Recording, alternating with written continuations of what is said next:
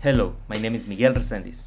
I'm a marketing professional, entrepreneur, and the host of this podcast, Midcast, a program where we discuss how to monetize your talent, ideas, and show examples of people who have successfully done so in the past. In this podcast, we aim to bring the best business and life insights to help you materialize your goals. An open mind will go a long way in this program, so fasten your seatbelts and get ready for the show. Welcome to episode 3. Today we have Peyman Namdari. He has recently completed a master's degree in health sciences at SFU, and he has successfully completed a few other degrees. Tell us about your educational background a little bit, Peyman. And then I have a graduate um, diploma in commercialization of science and technology. Um, and then I did my bachelor's at SFU as well. So that was a Bachelor of Sciences. Perfect. So for the people in here that may not know you, um, would you like to give us a little bit of like uh, background uh, on you, maybe uh, a minute or so, where you can kind of describe uh, where you're from and where you're heading? yeah, for sure. Uh, first of all, thanks so much, Miguel, for having me on your podcast. I'm, I was very flattered, and uh, I, I you have great social skills when it comes to my own immediate group of people, and so it's it's very uh, fitting that that you picked up this uh, this podcast and talking to all these people in the, in your big network that I've come to see and that that you're talking to. So that's great. Um, happy to be here. Uh, my own background. I don't know. I've I've had so many different phases, so I feel like to really give someone a good understanding of who I am, I need to talk about three pieces in my background. One is that I was born and raised in Iran in a pretty traditional family, and so that's that's where I was raised. And the biggest highlight of that experience growing up in that context was that I, I grew up in a very community oriented family. So, you know, at, at any given moment, I was surrounded by at least like five cousins and three aunts and two uncles. And yeah, yeah. so uh, that that plays a big role into who I am today. So, and and I carry that with me. So that's one piece of it. Um, and so then and then after that, I I went to United World Colleges, which gave me and just an amazing opportunity to to go to high school in Italy and essentially do an IB diploma, grade 11 and 12. Mm-hmm. And I was living there for two years, day and night, with people, with other students from 96 other countries, I believe, that had just come directly onto that campus from their homeland to study all together. It was an it was a phenomenal experience, and and it helped shape my personality in, in ways that I had that I had never anticipated. So that was the second piece that that plays a big part into who I am today. And and the third piece is um, I'm I'm currently in Canada. I guess I've I've stayed here long enough to kind of consider myself a local in one way or another. Mm. And um, yeah, that I've I've gone to SFU, uh, Simon Fraser University and uh, my aspiration is to become a medical doctor um, and uh, yeah and, and be exceptional at it. And uh, yeah i guess that's who i am and put briefly. Yeah. That's, that's very interesting. So i think you and i have not a similar story but probably a similar um, kind of like pathway where we were born somewhere else and then now we are in canada we're pursuing our careers here or um, at least somewhere where we see more opportunities than where we were originally from. Um, so have you had that, that feeling that uh, home is not home anymore? So uh, for, because That's you've been you've been out of home for how long? Well, I've been out of home for 10 years now almost. Yeah. Um, no you it's spot on. Like you you're talking about something that's such a real struggle in in my own life and and anybody that's that's coming from a background like this. Uh, and uh you know it's I, I just i just moved in with my girlfriend a, a few months back and we did it mostly because covid was forcing us to either move in together or stay apart and not see each other for many months and then we just chose to move in but when I was transitioning uh, into this life of okay now stability, not living necessarily with a bunch of roommates that come and go anymore, but living with someone that something that resembles a family unit, and then you have uh, you know other things that that are settling down. For example, you know we eat three square meals a day now and that's not something that had existed in my life when i was living in bachelor living as a bachelor. So going sure. through that experience i was um, i was very nostalgic and it hit me. I was like why am i feeling this way? Um, and it and i just realized that you know what for the past 10 years since i since the day i left the home where my mama was taking care of me all day um, and until this moment where I've settled down in a more stable structure again, um, this concept of home, at some point, at some point, the concept of home for me was this thing that existed in a distance, and I always tried to stay in touch with it through social media, through calling my family and this and that and that's been very fluid. And then later on i started to you know especially if you don't go home for a visit for two, two to three years you, you kind of hit a place of existential crisis a little bit where you feel like i don't have an origin story but you do you've just forgotten about it right? Yeah. Um so yeah this whole and it's not psychologically healthy that's i should totally declare that. Um but then you come to you come to a realization where you sort of like carry yourself above those intuitive feelings about the idea of home and you come to a realization that okay you know what? As long as i see a, a sense of purpose and stability within me and that's the sense of home that i carry within myself um, and that's that's really what keeps me going and is the antidote to all of this kind of chaos that's in a way running in the background. And it has an emotional aspect and it has a mental aspect to it. But for you to really like stay grounded um yeah i think for me having a sense of like purpose to just know why am i doing this? And yeah. and why is it important to me? And just having that conviction and having that intentionality in it allows me to then not see me as a victim of this situation that is what actually makes people feel bad. It, it allows me to feel in control of it and someone who's chosen to live this life. And then it becomes an exploration and you're out in the wild and you're in an adventure and you're coming across all these amazing people and opportunities and and you grow with that right? So um that, that's been my thinking about it yeah so for me like i feel i feel the same as you. I mean i left home and never had a similar home ever since or, or a similar feeling of home ever since. And you know it almost makes me feel like an alien in my own family too because yeah. I, I don't feel like i'm part of it. I feel like i'm a satellite of it you know like a moon kind of. And mm. and i'm like yes they recognize me but i feel like i'm always in the in in the out in the outskirt of it like just floating around it. And then whenever it seems necessary i come in.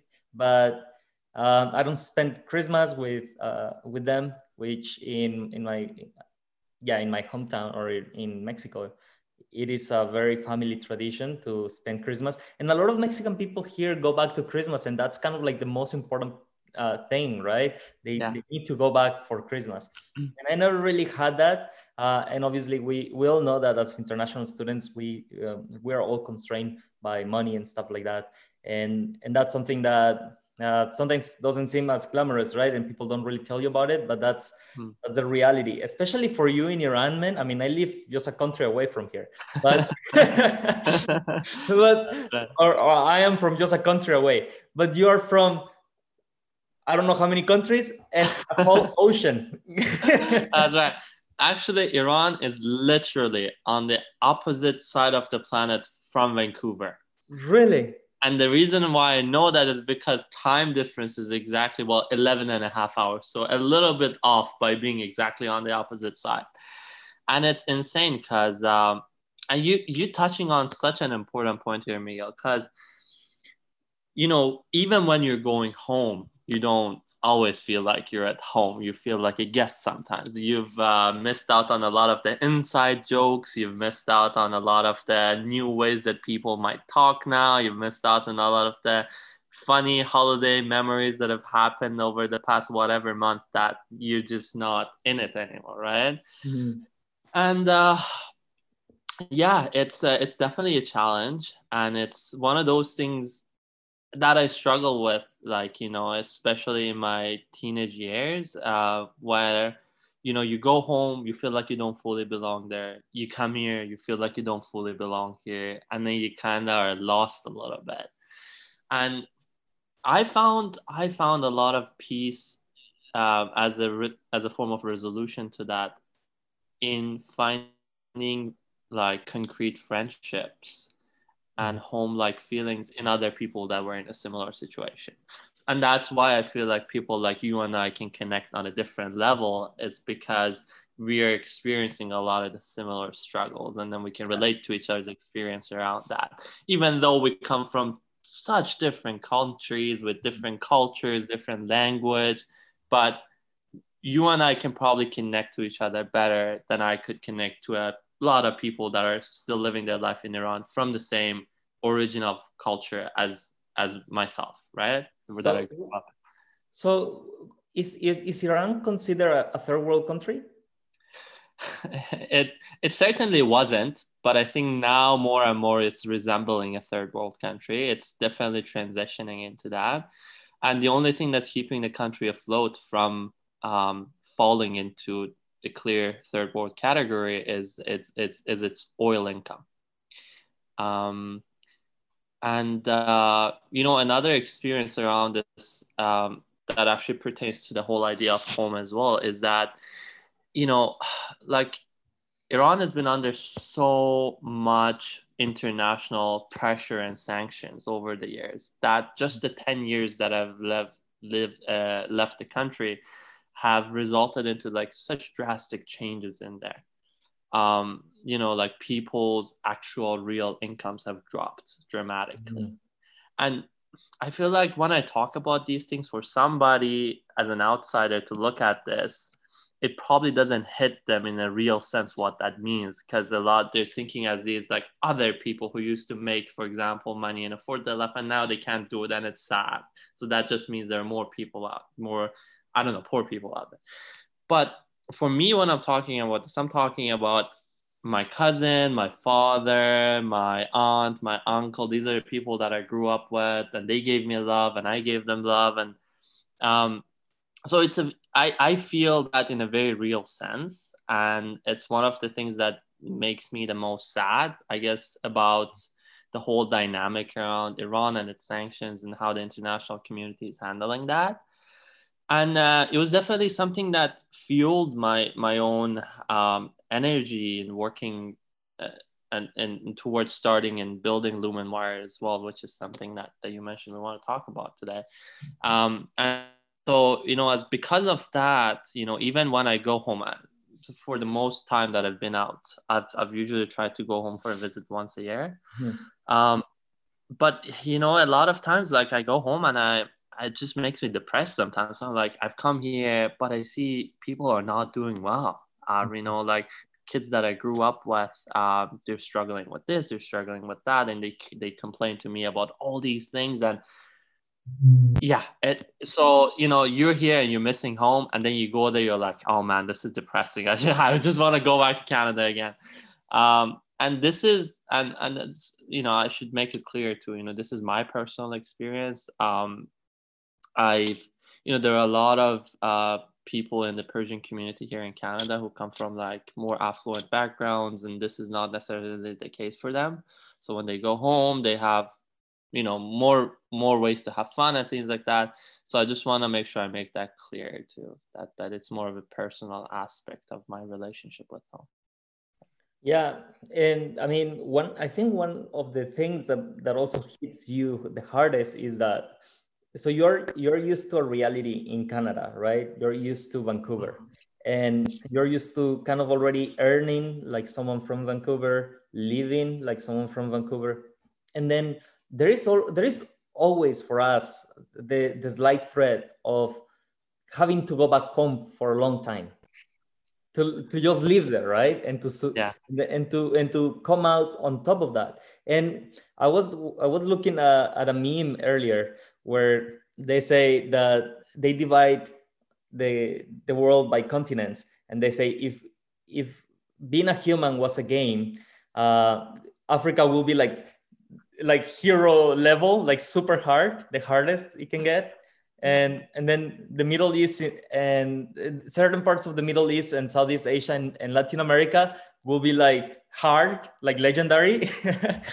Then you'll have like east europe as um uh, as like moderate and then you'll have like the whole first world country selection like you know uh, western europe and and north america as easy. And then there's a guy that says well if you're born in the legendary territory you can you can uh, upgrade uh, to the to the easy territory by by purchasing an immigration card or something like that. And and and then the thing is when you go from hard to easy it is it is it feels good. But when you go mm-hmm. from easy to hard it feels like holy moly. Uh, and and definitely that's a feel that i i have on my own you know? Like i'm like man if i have to go back to mexico if i'm forced to go back to mexico like um, can i survive? Like that's the first question i ask myself. Mm-hmm, for sure. yeah. And uh, you know it's uh, it's part of the part of the experience of being an immigrant. And uh, you know there are a lot of challenges in your way. And now you know we, we should give this to canada. You know canada is one of the countries that has the most fair and more equitable and more skill-based immigration processes where they're trying to be humane and mindful to people.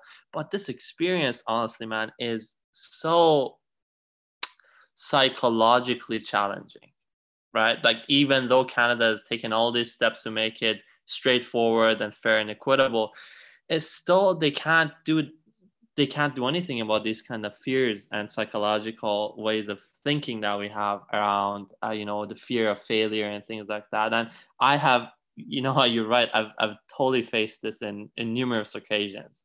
Um, and you know sometimes when i was going to school for example especially in my undergrad um, because in my undergraduate also i was um, i was on a scholarship that required me to required me to maintain a cgpa of 3.5 and um, as i was going through these classes as i was coming home as i was studying i really felt like i was fighting for my life. Like this wasn't about school this wasn't about learning this was about fighting for your life because I knew that if I didn't do well on this test and if I dropped below that specific expectation of CGPA 3.5, I'm done.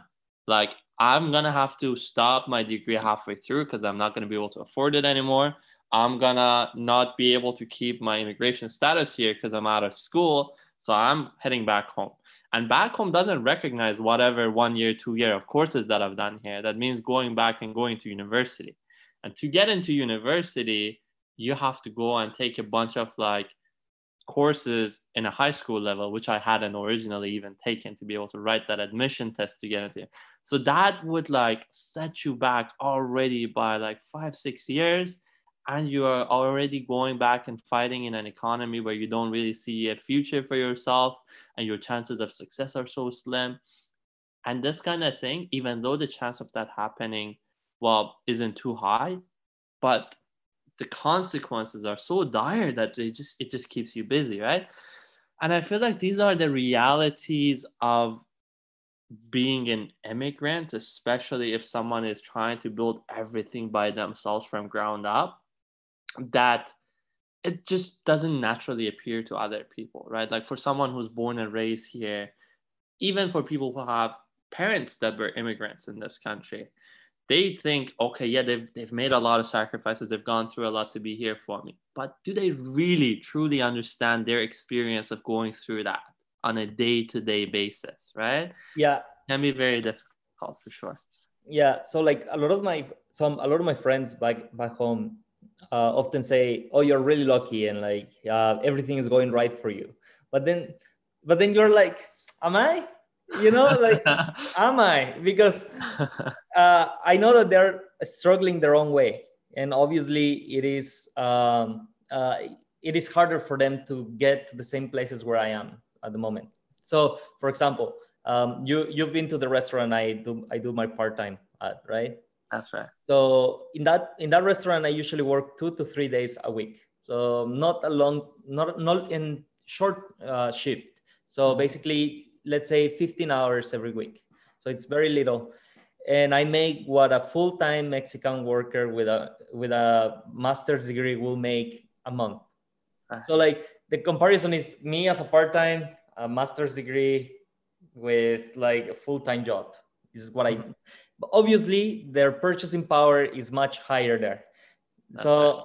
so that's that's the importance of knowing economics because mm-hmm. a lot of the people in there say, "Well, you earn so much," and I'm like, "Yeah, but you spend so much more here, man. Like mm-hmm. a meal here outside costs me what your entire week of food will cost you in there." So so like it, it is really difficult to compare but obviously um, when you live in canada your life your quality of life is just a bit higher because the taxes are are used properly and there is mm-hmm. less tyrannical governments there are less um, gangs in mm-hmm. than in most parts of the world even in the us there are a lot of gangs and there are a lot of uh, street uh, violence that that we have witnessed in uh, thanks to the internet um, when I lived in Germany, I honestly felt that Germany had a really nice quality of life, um, maybe even higher than, than Canada. Really? Uh, well, the thing with Germany is, look, man, like that's where the unions and all these uh, communist uh, movements came out, right?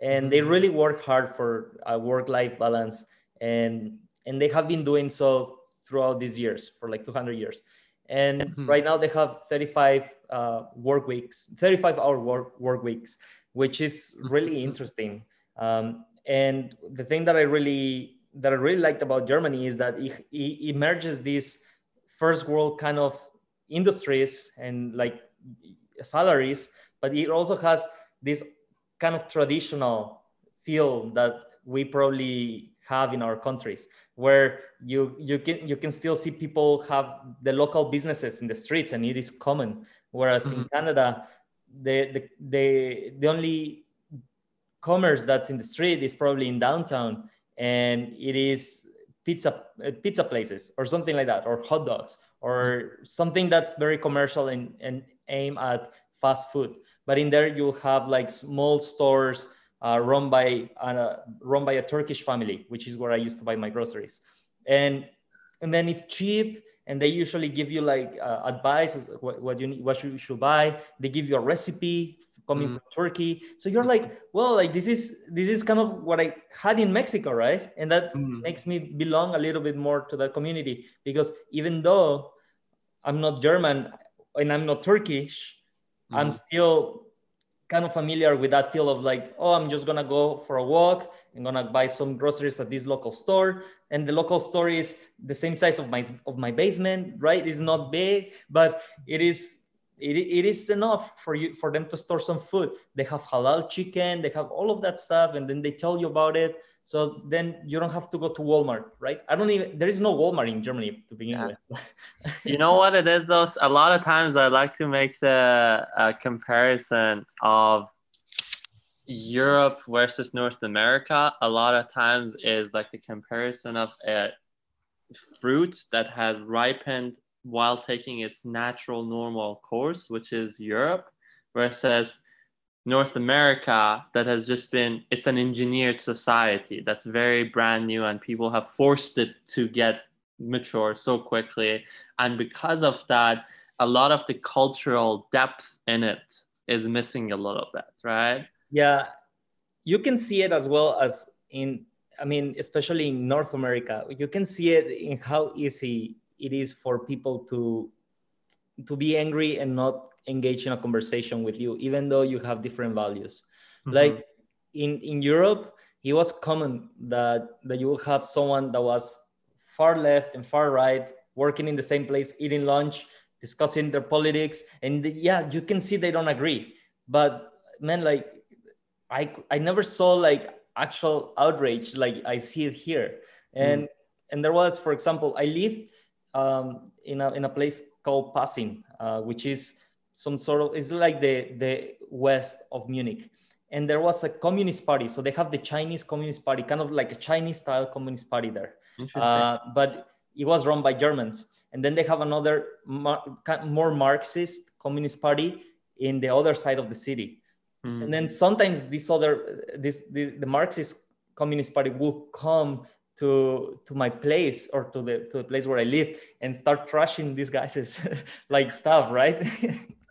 but then as soon as they as soon as the people met, then they will start discussing about it and they will have like a little forum in one of the little pla- uh, plazas there which mm-hmm. um, is, they are quite quite common and then you will see like a debate mm-hmm. and, and, it is like a completely it was a lot of the times very um, intimate, but at the same time open to the public because it was in the street and it was and it was completely uh, disorganized. Like they wouldn't have microphones or anything. It was mm-hmm. spontaneous, right. and and then I was like, well, that's so interesting because they these guys kind of hate their gods and they trash each other mm. and they have like propaganda against each other.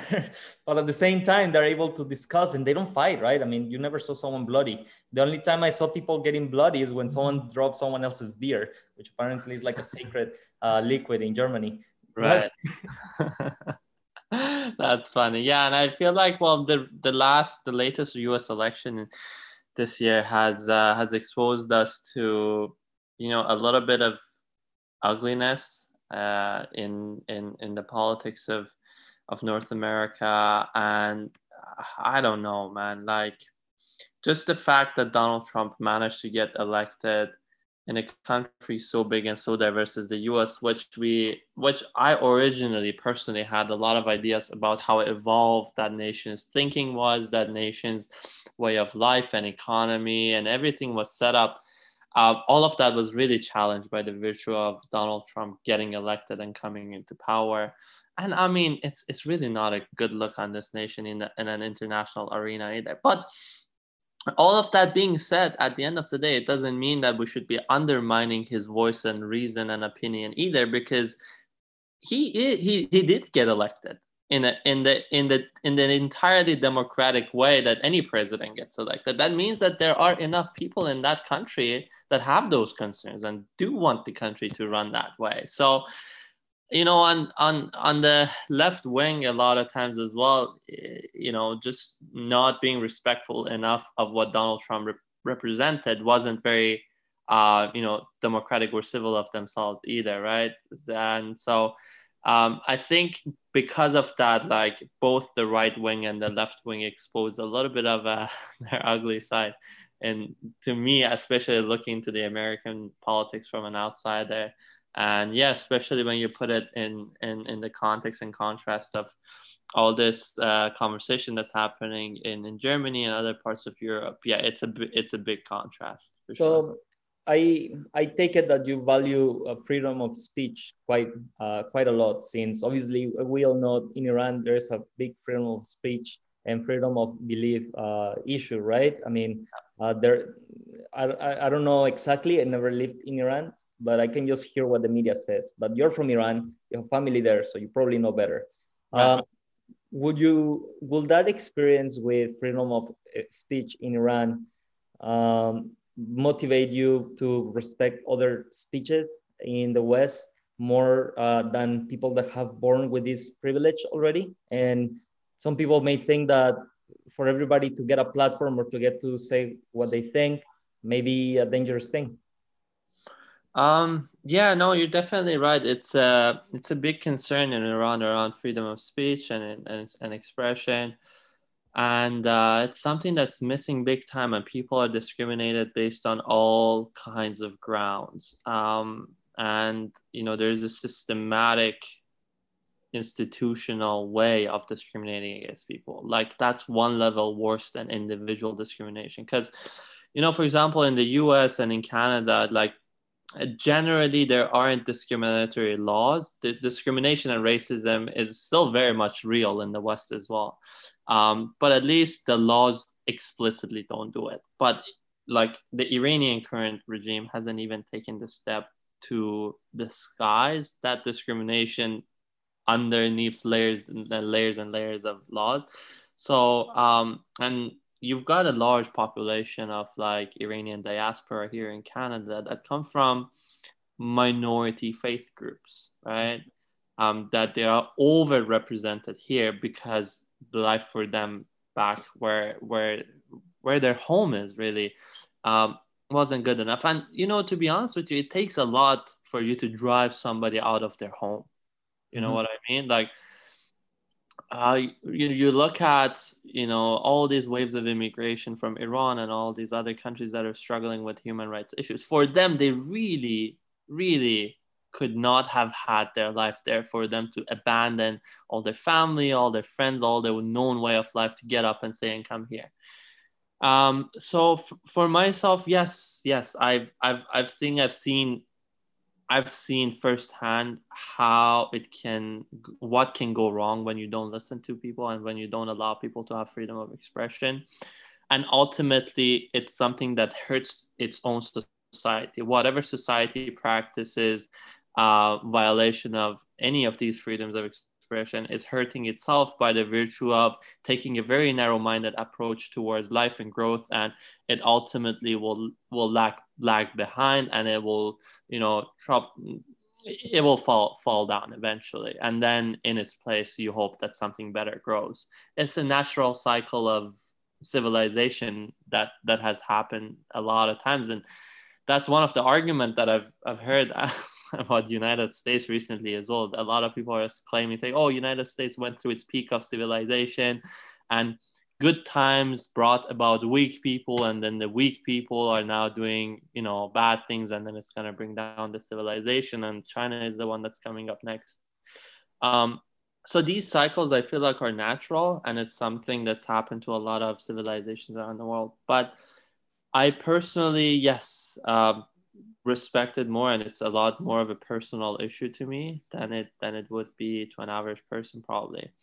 Yeah. But also miguel to be honest with you there is an opposite end of this problem as well that i think exists in countries like some of the nordic countries and france continues to struggle with this as well. I feel like if you sometimes push freedom of expression too far to the place of having no regulation over hate speech mm-hmm. then it becomes it becomes a problem as well. Yeah. So right? it's the opposite end of the spectrum. So the thing, um, the thing right now that's happening in France with uh, the the cartoon that they that they were trying to defend. Um, so that's a that's a hot topic, obviously, and like. Mm-hmm. Um, I definitely think that everybody should respect everybody's religion and and that's it, right? I mean, we shouldn't really cross those boundaries. Um, and I can see your point on the in the opposite end, and like there must be some sort of regulation towards, um, uh, yeah, just like pretend, uh, prevent hate speech from spreading. And I think in Canada they have um, kind of like a loose meaning for what hate speech is. It's just something that will uh, that will promote basically hate and uh, active action of basically harm towards an, a minority group or an, or a, a specific group of people.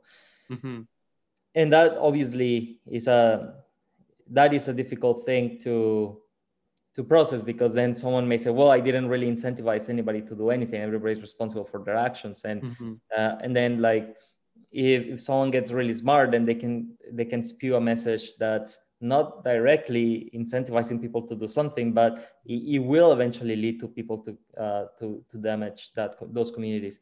So i i agree. And, and it's a very blurred line. But I think the, the important thing is to to see whether that having that blurred line is more valuable than having a strict line uh, that will that will just make a hard uh, a hard box for what speech should be, and then you mm-hmm. can never get out of those boundaries. Yeah, and at different points in time, there are different people that are targeted in these hate speech as well. You know, mm-hmm. in the time of living in the time of post 9 11 in North America, Muslims are the primary target of the hate speech, right? Before that, it was a different group. You know, before that, it was a different group. You know, post Corona, it's it people of Chinese background that are also being targeted now, and yeah. our society is always find a way to target these people in ways. And and yeah, they, it can sometimes be really subjective and hard to tell what what qualifies as hate speech and what doesn't. But I think as as for as long as like the right intentions are in place for the law enforcement and the judicial system of the country, they can they can catch it, right? Um, and yeah, I mean, by no means I am I a religious person, um, but I am a big fan of respect and a mutual understanding, and and actually.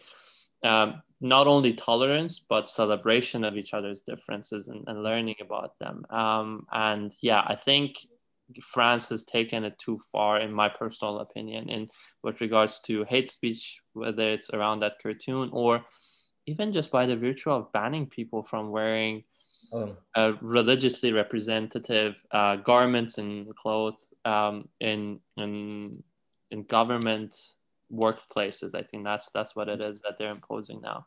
Don't There's, you think that's uh, constraining of speech in a way? I mean that that's not taking freedom of speech too far. It's more like uh, constraining uh, your your speech or your expression. Just I mean constraining. I think it's very hypocritical of them to do that. I think it's hypocritical to say that we respect people uh, and their freedom of expression. So, you know, publishing these offensive cartoons that are offensive to a large group of people is fine. But then on the other hand, we don't respect freedom of expression when it comes to wearing religiously representative garments in certain spaces, right? Mm. I think even at some point they had restrictions around wearing clothes on certain beaches, and then women of Muslim backgrounds had, you know, were not able to go and use those facilities anymore. It's yeah, it's it's it's hypocritical. That's that's what I think it is. Yeah, I think so. Uh, I think that part is a bit um, yeah not great for um, yeah for freedom of speech because it becomes or freedom of expression because it just becomes like yeah we get to we get to get it all of it but then some people may not get all of the advantage of it. And and that part is a little bit infuriating. So coming back to like democratizing um, to democratizing basically the services that people need you really took a step uh, forward and took it took it upon yourself to to develop this system called LumenWire that will have helped um, the people in, in the Iranian community in Canada to to hopefully access their money back from back home more well easier and also um, maybe people from other other countries uh, as well right? So tell us a little bit what motivated you to go for that and and did you feel you had the competencies to to get it done at the beginning? Or how do you get how do you go about it? Sure. You know for me i it's uh it's a very sensitive issue. Um so let me let me give you the backstory on this. So i mean i i i, I was born and raised in iran and I, I i was raised in a community with a lot of love with a lot of good teaching, good principles. It, it, taught me discipline and compassion and, and respect and mutual understanding. And then I go to Italy. I'm 16 years old. I know nothing about international politics, anything like that. And the day that I reached there, all of a sudden, on my first day at the airport, the moment I go and present to them my passport when I arrive to Italy, Mm-hmm. They call the police. The first thing they do is they call the police. I'm like, what's going on? What's happening? And she's like, yeah, sorry. I, anytime I see someone with an Iranian passport here, I need to call the carabinieri to come and take a look at mm-hmm. this. And they have to interrogate you. So where are you coming from? Where are you going? And, mm-hmm. and things like that. And that was the biggest shock to me. I'm like, I have I haven't done anything wrong to you people. I have just come here for the purposes of education, which is being fully funded by your own government, actually, for me to be here and study. And I'm very grateful for it. But is this how I should feel welcomed in a place like this? Right? And so that obviously doesn't make a good first impression on anybody. Now, for me, I it took me a while to wrap my head around things like this, but they continue to repeat themselves, right? Even when I was in my own high school, where people were handpicked for having a sense of understanding and um, mutual respect. And I was still getting, you know, I was still getting a sense of people implying that, oh, so what's it like to come from a place where it's full of terrorists? What's it like to come from, from a place of extremism? And some of it was ill intent, most of it was not. It came from a place of misinformation, came from a place of having been exposed to too much propaganda in the media, and it took me by shock. So I, I wanted to do something about it because I felt like at that point, as the only Persian kid in that school, in front of so many international students, I had a duty, and my duty was to show them the reality of whatever this country is not good, not bad, for its flaws and for its strength, right? Mm-hmm. So I organized a project over this summer uh, that I, that we had just graduated, and I actually brought uh, three of my classmates to Iran with me. There was a girl who was from really? Slovenia. Yeah. Um, wow. There was a there was a friend of mine from China and another friend of mine from Zambia in Africa, mm-hmm. and uh, yeah, we I pitched the whole plan that I had, and there were actually quite a few people that were interested. These three guys came along with me, and we went and spent an entire month in Iran, Miguel. We traveled the northern parts of Iran, we traveled central, southern part, and my main goal was there to give these people an immersion into what it's like to live life like an Iranian kid here. Now, how safe is it to travel uh, across Iran, of let's say in a car? It's it's pretty safe man like um and that's part of the thing that it didn't quite resonate with me because i had had a very normal life growing up mm-hmm. and then to just go to these places and you know for example being asked questions like this mm-hmm. that like how safe is it to do it right yeah um it's it's okay so there are like if you are like i don't know five girls and you're going on a trip like this and none of you knows the language, none of you knows the culture, and you're traveling at night on an open road in the middle of a desert. Probably not the safest, mm-hmm. right? Mm-hmm.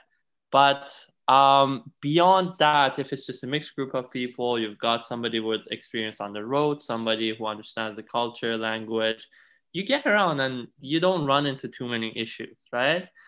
And so uh, that's what we did we we went and uh, we traveled but we I, I, showed them about the civilization that the persian kingdom used to represent and i i took them to live with my aunts in a mm-hmm. city i took them to live with my uncles in a different city we went to the farms we went to the beach and I never got them a hotel room to stay because I wanted oh. to live within the like a Persian family. And uh, you know, by the end of it all, everybody was crying on the day that they had to leave. You know? Really? They had they had formed those real bonds, real connections, and you know, even especially for the girl who joined us from Europe, you know, she probably came from a place where growing up in the media, all she saw was that women are being forced to wear burqa and cover their face and cover this and cover that. But she had found her place of balance, for example, with the concept of hijab and understood it for what it was and what it represented in that culture, right?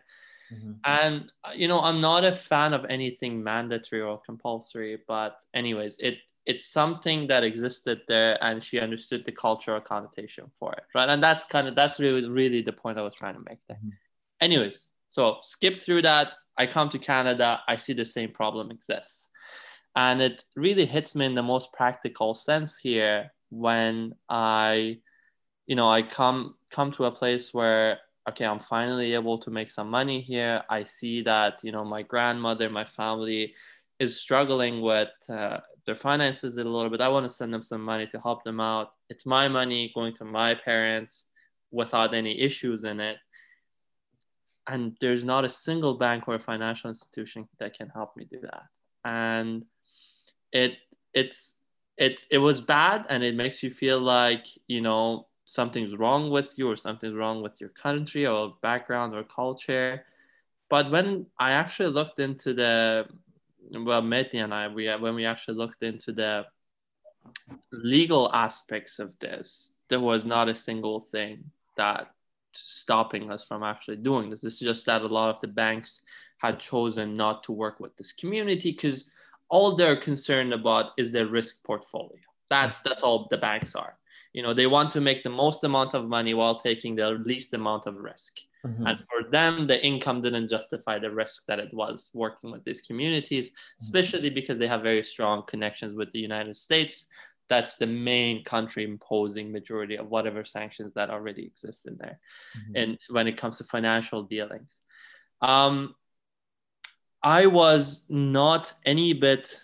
Um, I, I didn't have the competencies to to do anything about this. Um, but I decided to take it on nevertheless for a few reasons. I decided to do something about this. One, because it was a very real and personal problem to me. Mm-hmm. Two, I didn't see anybody else doing anything systematic to change this. Mm-hmm. And three is I had the backing of SFU, um, and that was that was a very very good support that actually changed my perspective around our chances of success. And they were phenomenal in, in providing us with a lot of mentorship, um, just getting connections and putting us to sit down in front of the right people, and also giving me that entrepreneurial education to teach me how to be resourceful, right? Like mm-hmm. how, when you don't know something, what do you do about it, sort of thing. Um, yeah, so then we we took it on and we started the company and really ultimately it's it's been the case with whatever i do in my life and it, it, there was no different from with lumen. I, I wanted to help some people have a better life at the end of the day. That's for the same reason that i'm that i'm doing medical school. You know I, it's it's been a personal pain point to me and anything that i do in my life especially in my career it's something that has hurt me at some point in my life personally. And i've decided to do something about it because i know i'm not alone in this. And there are other people that are struggling with it too. And so that was the real intention of this. Sorry i'm just gonna have to plug in my yeah no problem. Is uh, the background with the christmas tree is a lot better. Yes i should do that. We put a really big christmas tree up last night actually Okay. Yeah, no worries, man. So I am like, uh, I'm actually very impressed and surprised with uh, with what LumenWire was. And I mean, upon joining LumenWire, I realized uh, how good of a company it was. And honestly, um, I, I always thought it was a unicorn company. You know, US had already done all the work and and figure out the problem I mean, the problem solving for in, in that company, what you guys, what you and Mehdi did at the beginning was uh, like a, a, a mastery of, you know, problem solving because it wasn't like you were, you guys were lawyers or anything. You guys just figure out the problems, did it, got the backup, the, the backing from the university, um, figure out how to get, how to validate your product. You create a minimum viable product and, and you realize that there was a market so now I was explaining to Rio, my roomie, uh, why LumenWire has struggled so much to gain, uh, to, to cross the chasm, you know, uh, to cross this little gap between the early minority and the early majority. And, and then the reason why I think it has been like this is um, I, I give the Iranian community in Canada like the, the analogy of a human without thumbs you know they can still do everything and they have the same cognitive functions but they don't have thumbs. They they, they probably don't, don't have this ability to do everything a normal human can do because these financial services are not available to them. So mm. they can still screw things with two fingers but like not with a thumb. So i, I think this analogy i hope this works. And then yeah good and, there, and there have been there have been companies that have been trying to build thumbs for the for the Iranian community, right? Mm-hmm. But every time the Iranian community trusts them in the past, uh, there was something shady happening with the thumbs, like you didn't get the entire thumb, or your thumb will break, or your thumb will never arrive, or they will do something shady with the money you pay for the for the thumb, or, or the thumb tries to choke you, or, or, or something weird, right? Yeah. So something shady that didn't that some weird consequence happened and then you guys arrive, and obviously you guys are young people and you have a web app. And then when when you guys promise this, I mean, you obviously your intent is is very honest and very humble. Uh, but at this at this point, so there has been so much tragedy in this area of building thumbs for the community that even though your thumbs are the greatest, the fastest, the nicest, the most like the most the most likely to actually help the community, um, the community doesn't doesn't trust you anymore or doesn't trust any new entrant. So the barrier to entry, even though the competition is complete crap, the barrier to entry is so high because there's this fear from the community to to be cheated on their on their high value money because as you said when when a when a grandson wants to help his grandma with money well he only has a thousand dollars and he doesn't want to waste a thousand dollars. He doesn't want to be like hmm maybe let's try these guys. I'm going to trust them with all the income i have for my grandma to to get better right? Mm-hmm. um, so my that that's one of the challenges I faced a lot when I was working with you guys in that area because I feel I, I couldn't understand how to how to help the company be more more trust uh, trusted by the community and mm-hmm. I think you probably can develop a bit more on that since you are one of the founders. Mm-hmm. Yeah, for sure. Um, yeah, so just to give a quick quick snippet of also how how it things there now. So we started LumenWire uh, we we were interested to put it out and see as a minimum viable product how many uh, customers we have is is there an interest very quickly we got um, about five five million dollars six million dollars i think in the six months that that that came through the system. Um, and there were a lot of we had over a thousand customers that that we were working with at a time.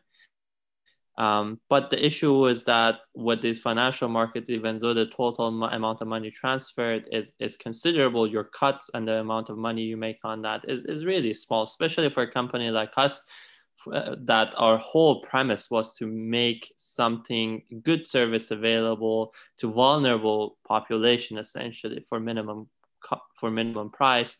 Um, yeah so to, for the for our company to get to the place it needs to be that that that number needs to go up uh, so that it could be sustainable right self-sustaining and operating to the level that it was now something smart that we we're able to do right off the bat with this new company is that we created it such that it would have almost no fixed costs right so, and when you don't have any fixed costs, that means that not at any point in time you have to close down your business because it's not making enough money right? Like if you have no fixed costs, no problem, right? Like uh, because at any point in time, the company is covering its own expenses.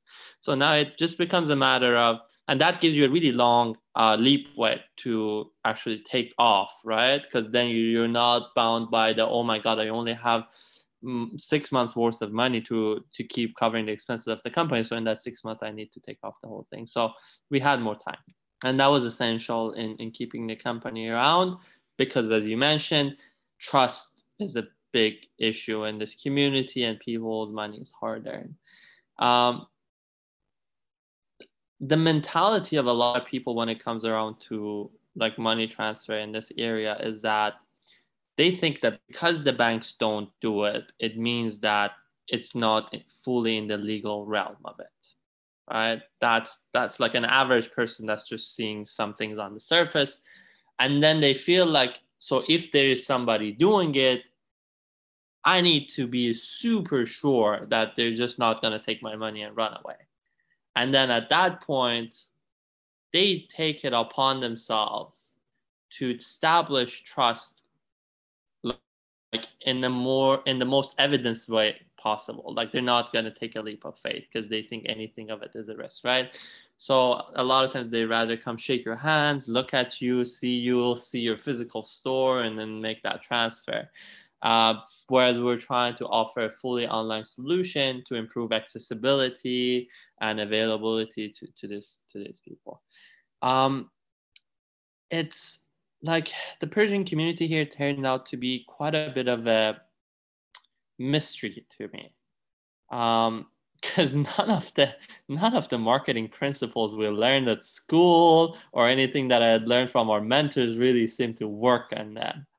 Um, and I always wondered why, right? Like, and to this day, to be honest with you, I haven't found out the root cause why that's the case. Because, you know, like, yes, trust is an issue, and ultimately we want to establish trust, but there are there are principles out there in marketing to do that. There are principles to do it in in-person businesses. There are principles to do it in an online marketing setting, and a lot of it comes down to user interface and user experience, making sure it's like like it's not glitchy, and we're working on that. You know, like well, actually, not me anymore, but Lumen is working on that, and and the company is continuously improving that whole customer journey, right? Um, so you know, over time, we're just gonna have to see if that that pays off or not. But um, you know, for us, the biggest the biggest uh, boost that we got in our marketing at one point was uh, when one of the Persian student clubs at, at University of British Columbia put out um, an, an, an, an announcement of launch for us actually. And um, that's where we got a lot of a lot of visitors coming in. Uh, I think about like that ad reached about five thousand people, and the conversion rate on it was pretty substantial.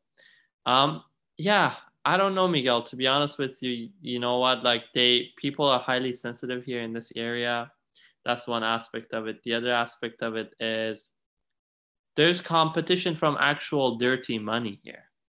You know what I mean? Like because there are quite a few shady underground businesses around that are I don't know how much depth you want me to go into, but there are shady operations around that can offer certain people better exchange rates than a legitimate business would be because they're engaged in the business of laundering money right? Yeah, maybe maybe explain it uh, a little bit, and honestly, it is it is crazy, man. Like when I was, you know what? Like I, I can't blame people either, right? Imagine you're a dad back home. You've gone and you've worked so hard to make money and pay your kids tuition. Hopefully, build them a better future in Canada, right?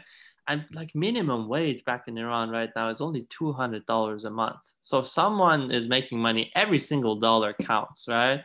And it's a big deal to them. So when somebody offers them a better rate to give them more money here uh, versus if someone is doing it legitimately, they're tempted and a lot of people take it, um, right? Um, and the reason why they get to do that is, you know, there are some people that have set up operations where they are able to you know, get cash here at, at the discount and, and launder some of that money. And uh, it's unfortunate. Yeah, um, I, I when I heard about that, um, you know, when we, when I was doing the marketing analysis, uh, definitely, I, I mean, I needed to know how the competition was getting better rates than us, and then I yeah. figured it out, and I was like, what? And and I mean, do you remember this uh, news article that came out where Mexican cartel uh, was was in, in, involved with this um, Iranian tra- money transfer uh, company in Toronto or something. And so oh, Toronto, yes, yeah. So they so this this they the RCMP basically caught like six Iranians and one Mexican guy doing like a business. And and it looks bad right? But then look look at it. Like this news came out and then maybe a, a, month later i join your business. So it's two iranians and one mexican. So yeah it's not a good look. Um, and to be honest with you there's generally and i can tell you this from my personal experience having been a co-founder of lumen there's a lot of stigma involved around being a business owner in this industry you know you know, we were two Iranian people trying to help the Iranian community here through international money transfer. And a lot of times, people from within the community and also from outsiders, they would look at you like you're actually doing something wrong and illegal. And, you know, for me personally, I, I knew that I came into this for the right reasons and I wanted to give it all I had for it to work before before I stopped. And at a certain point, I felt like I had given it that all I had, and um, I did transition out of it. But um, the stigma around running that kind of business in this kind of community is massive. And it's not a good look for you. And you know, at some morning, sometimes you wake up in the morning and you're like, you know what?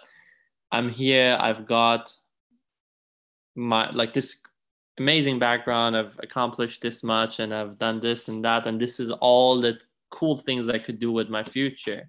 But every morning I'm waking up and I'm putting myself in this position where people are making all these assumptions against about me and are making these judgments about me, even though we're trying to do such and such and such things in, in the right ways. And sometimes you're able to overcome the forces of evil and do something that changes and improves someone's life. And every single time you pick up the phone and there's a customer that's telling you, "Oh my God, you have changed my life." You know, I'm staying in Kelowna at UBC, and I would have had to come down to Vancouver, spend the night, get my money exchange take the bus back. That would have wasted two days of my life. Now I get to do it 20 minutes through your platform.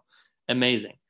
Um, and that's really what keeps you going in that front. Um, it's a it's a very very difficult environment to navigate to make sure that first you unknowingly don't step into something dirty because that's always a risk. The second thing is to do extreme like high level of due diligence to make sure that um, you know you're not being judged uh, by a lot of these uh, outsiders as a yeah as a yeah as, as a rebel of some sort. Um yeah but so that that was the difficulty of being in that in that position for myself. so when i was doing my marketing research because um i don't i think you were still in the business when i was doing this but i i, remember Mehdi getting uh, a little bit angry with me because i was bringing some of the bad comments uh, up sometimes and and the reason why I brought them up, I always thought, man, like these bad comments are are gonna be our doom if we don't address them, uh, because bad news spread faster than good news. So mm. it is just ten times as hard to get rid of a comment of, of a bad comment uh, than to get rid of a good comment, right? Mm-hmm. So yeah. so then I was like, okay, let me listen, and then I listened a lot and obviously i got a lot of really good replies like oh i really like lumen. Lumen is great. I, and but i that reinforced me that we were doing something good.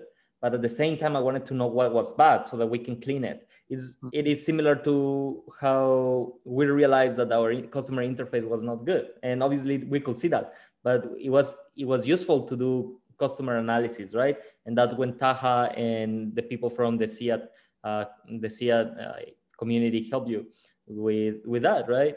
So so when i heard people saying look if banks don't do it how come these guys are doing it? They must have been doing something bad. And i'm like no we are not doing anything bad. And then it, it became so annoying to the point that one one person uh, from my from my net worth you know someone that's kind of close to me came and said oh you gotta be careful uh, these guys may not be in the good in, in a good in a good path. And then I, I said like why do you say that? And then this person said well i've heard it from someone that's close to me that uh, these guys are laundering money. And i'm like what? So who is this person? And then and then the person said look uh, i'm not gonna say who is this but uh, i can tell you that this person knows them both. And I said, well, I know them both too, and they're not doing any money laundering or anything. So uh, as soon as that happened, this is when we earned our uh, our award from Venture Connections. And then I, I was like, I posted it everywhere, and I was like sending it sending it to everyone and say, look, we got recognition from Coast Capital and from and from SFU. So like it, we're legit, right? And I try to va- validate validate our our credibility with that but at the same time it is so sad that uh, these people these people have this this feeling like because i think it, it comes from within. When they see that they cannot do it they don't expect anybody that that seems to be in the same level as them to do it. Because sure. and go ahead. Yeah honestly you and i are at the same level as these people. I mean we're from sfu we eat sleep and and do mo- most of the things the same as they do we mm-hmm. you know they we are too real for them to believe that this is real uh, like steve jobs mark zuckerberg these guys uh, these guys are in the US and they're too far away for them to seem real. I mean, if you meet Mark Zuckerberg, you, you may feel like you met an angel or something that is not real because he's too rich and his story is too crazy. But if you if you look at his story, it's basically the same story that you and Mehdi had. Uh, people that were living in in the dorms at some point talk. Uh, they played soccer. They're friends in university. They take classes. They're smart people they, they know how to solve problems. They come together and offer a solution to a big problem, man. And now I feel that this insecurity of the community is just really crippling itself. Mm-hmm, definitely. And and that's really the point when I realized I can't do something about it. Like sometimes you go out there and you give it all you have and you prepare something amazing but if the community is not ready to receive it then there's nothing you can do about that, right? And that happens in a lot of industries too. Uh, the world is like full of examples like this where the receiving end, that target audience was not ready to receive that solution for it. You know, it's um, as far as Lumen, the company went, uh, from the day one, our intention was that we're either going to be able to solve this problem and do it right, or we're not going to do it at all and we got our license from the government of Canada.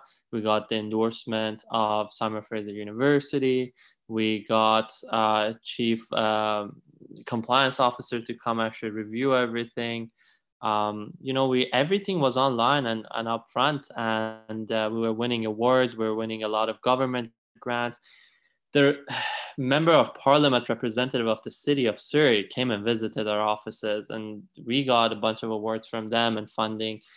It's uh, you know as far as and that's that's what really gives me hope about this country miguel. This country like in canadian government and a lot of the resources in it empowered us to make this solution for our community. But it was our community itself that refused it and was not ready to receive it some of it came through works of defamation like this.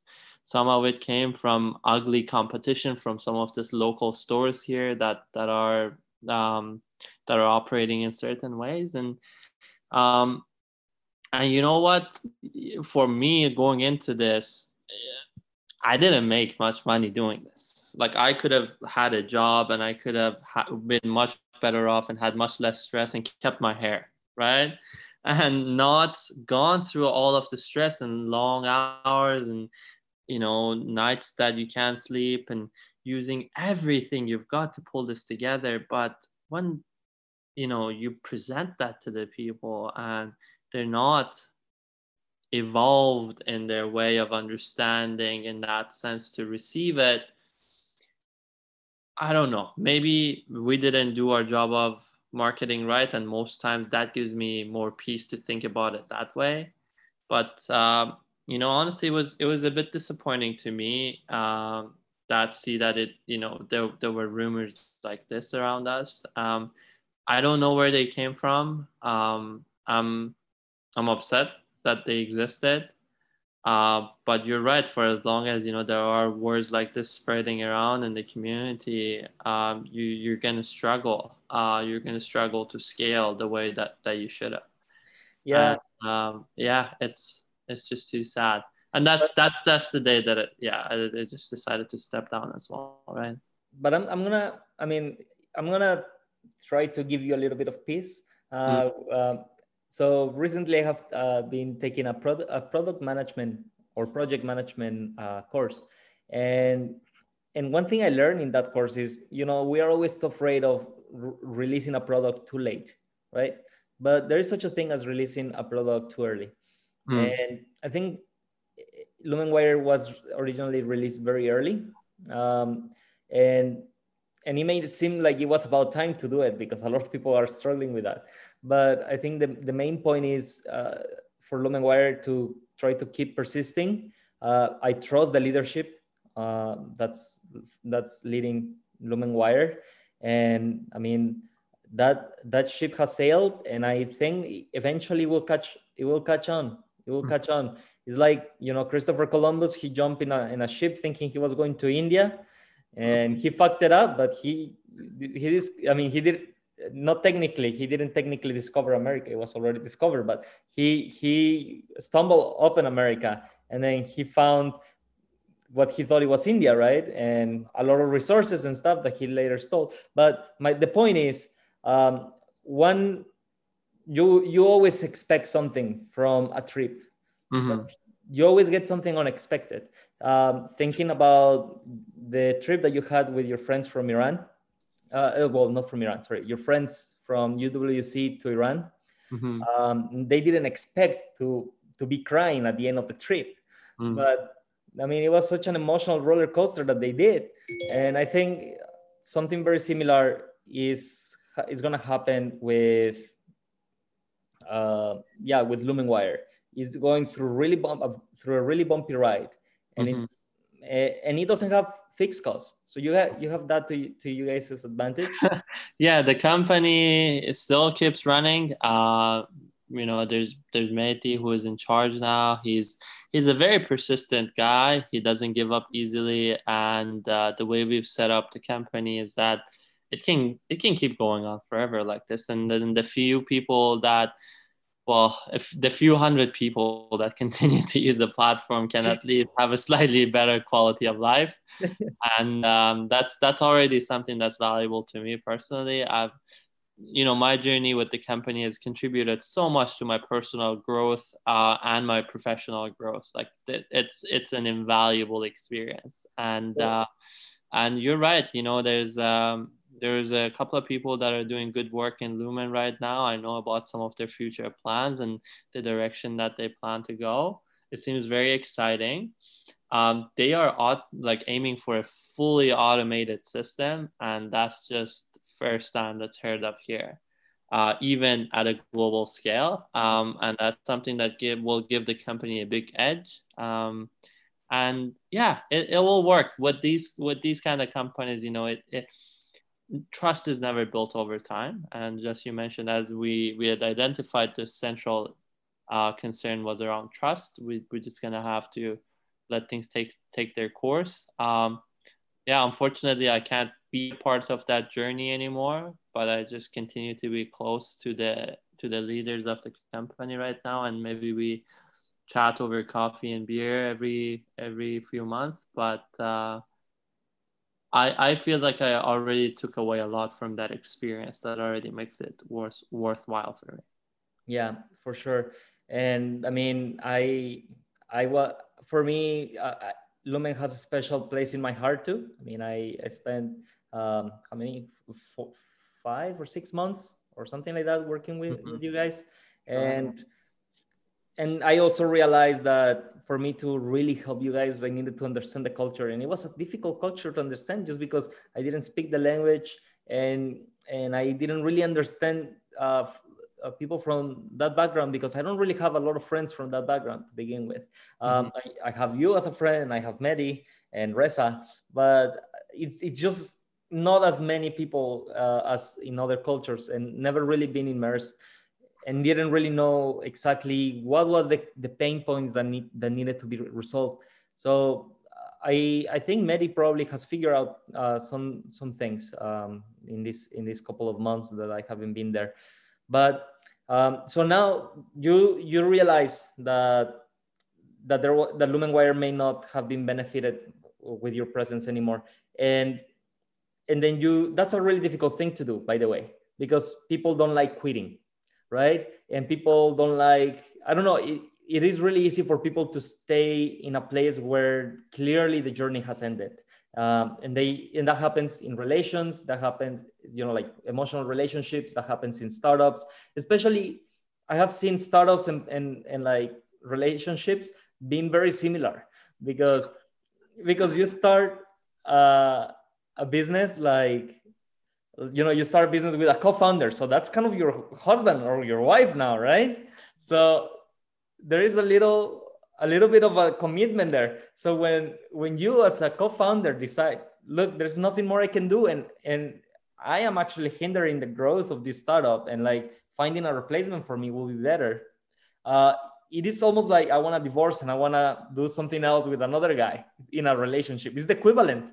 So i try to see it in that equivalency and and the, the thing is then you realize how similar it is because the people the people around you that supported that startup is like facing your family after a divorce you know? It's like what the hell are you doing? You're divorcing? What? Like who are who do you think you are right? And mm-hmm. and then there is a lot of really awkward conversations that come after that mm-hmm. and my what what i'm trying to convey here is for the people that are listening to us probably they're thinking about getting a startup so if they decide that this startup is no longer something that they want to do, uh, what do, what should they consider before they even uh, get out of the startup or like even decide to get out of the startup? So like, how would you go about it? Yeah, you as you mentioned, it's a it's a very emotionally challenging decision to make, and it takes it took a lot of courage out of me to finally decide that okay i i, I need to step down. And um, you go in and start up you know it's going to be difficult. Uh, if you don't know you're going to fail right away and you know you're just going to quit in the first month. But if you've if you've been running a startup for for so many for one or two years at least you know it's difficult. So it's not really the challenge of it that's going to stop you there right? What becomes a question of when is the time to stop is two things. One is does this company still have a chance of success? If yes what does that look like? And the second thing is what's your role in it what's the role that you want to play in that? Like it, because that's going to be your life. That's going to consume your life right? And you know for me going into this startup you know my thinking never was to go and run the company myself right? And i think anyways uh, you know there's a more general thinking that that we need to understand with our life in general right? So with our whatever limited resource that we have whether it's our time whether it's our money you want to diversify your spending in that. You want to diversify your spending in that because that's the investment that you're making right so there's a certain amount of time that you say I'm going to spend on this. There's a certain amount of money you say I'm going to spend on that. There's this way that I'm going to invest this and that. So always for and, and for any investment to be successful, you need to diversify because that's the way you can manage your risk and you can grow, right? So going into this, um, you know, obviously it it came from a place of social responsibility but in the long run you know i was a co-founder in a startup. And um, the moment that you start making decisions from a place of emotions around your investment is the day that you're going to lose. Um, so you need to be able to stay very rational cut emotional ties with you know your project and be able to make reasonable sensible decisions for me, you know, eventually what so initially going into the startup, I had decided that I will be dedicating the next two years of my life on working on this project.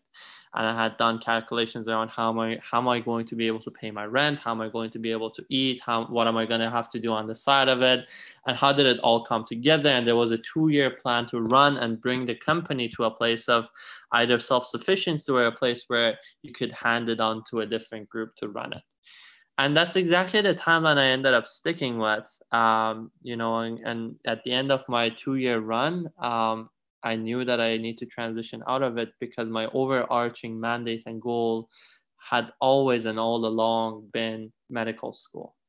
Um, you know, since I was a kid, I was inspired to become a doctor by the passing away of my grandfather in front of me, by the passing away of my cousins that I grew up with, and by my aunts, and realizing how big of a difference a little bit of proper medical care would have made in their lives and could have enabled them to be by our side these days. Um, so that mission and mandate had always been the overarching direction of my life. For various reasons at the time, where I was when I started Lumenwire, I knew that I had a two year window where I could not pursue that direction and goal for for immigration related reasons.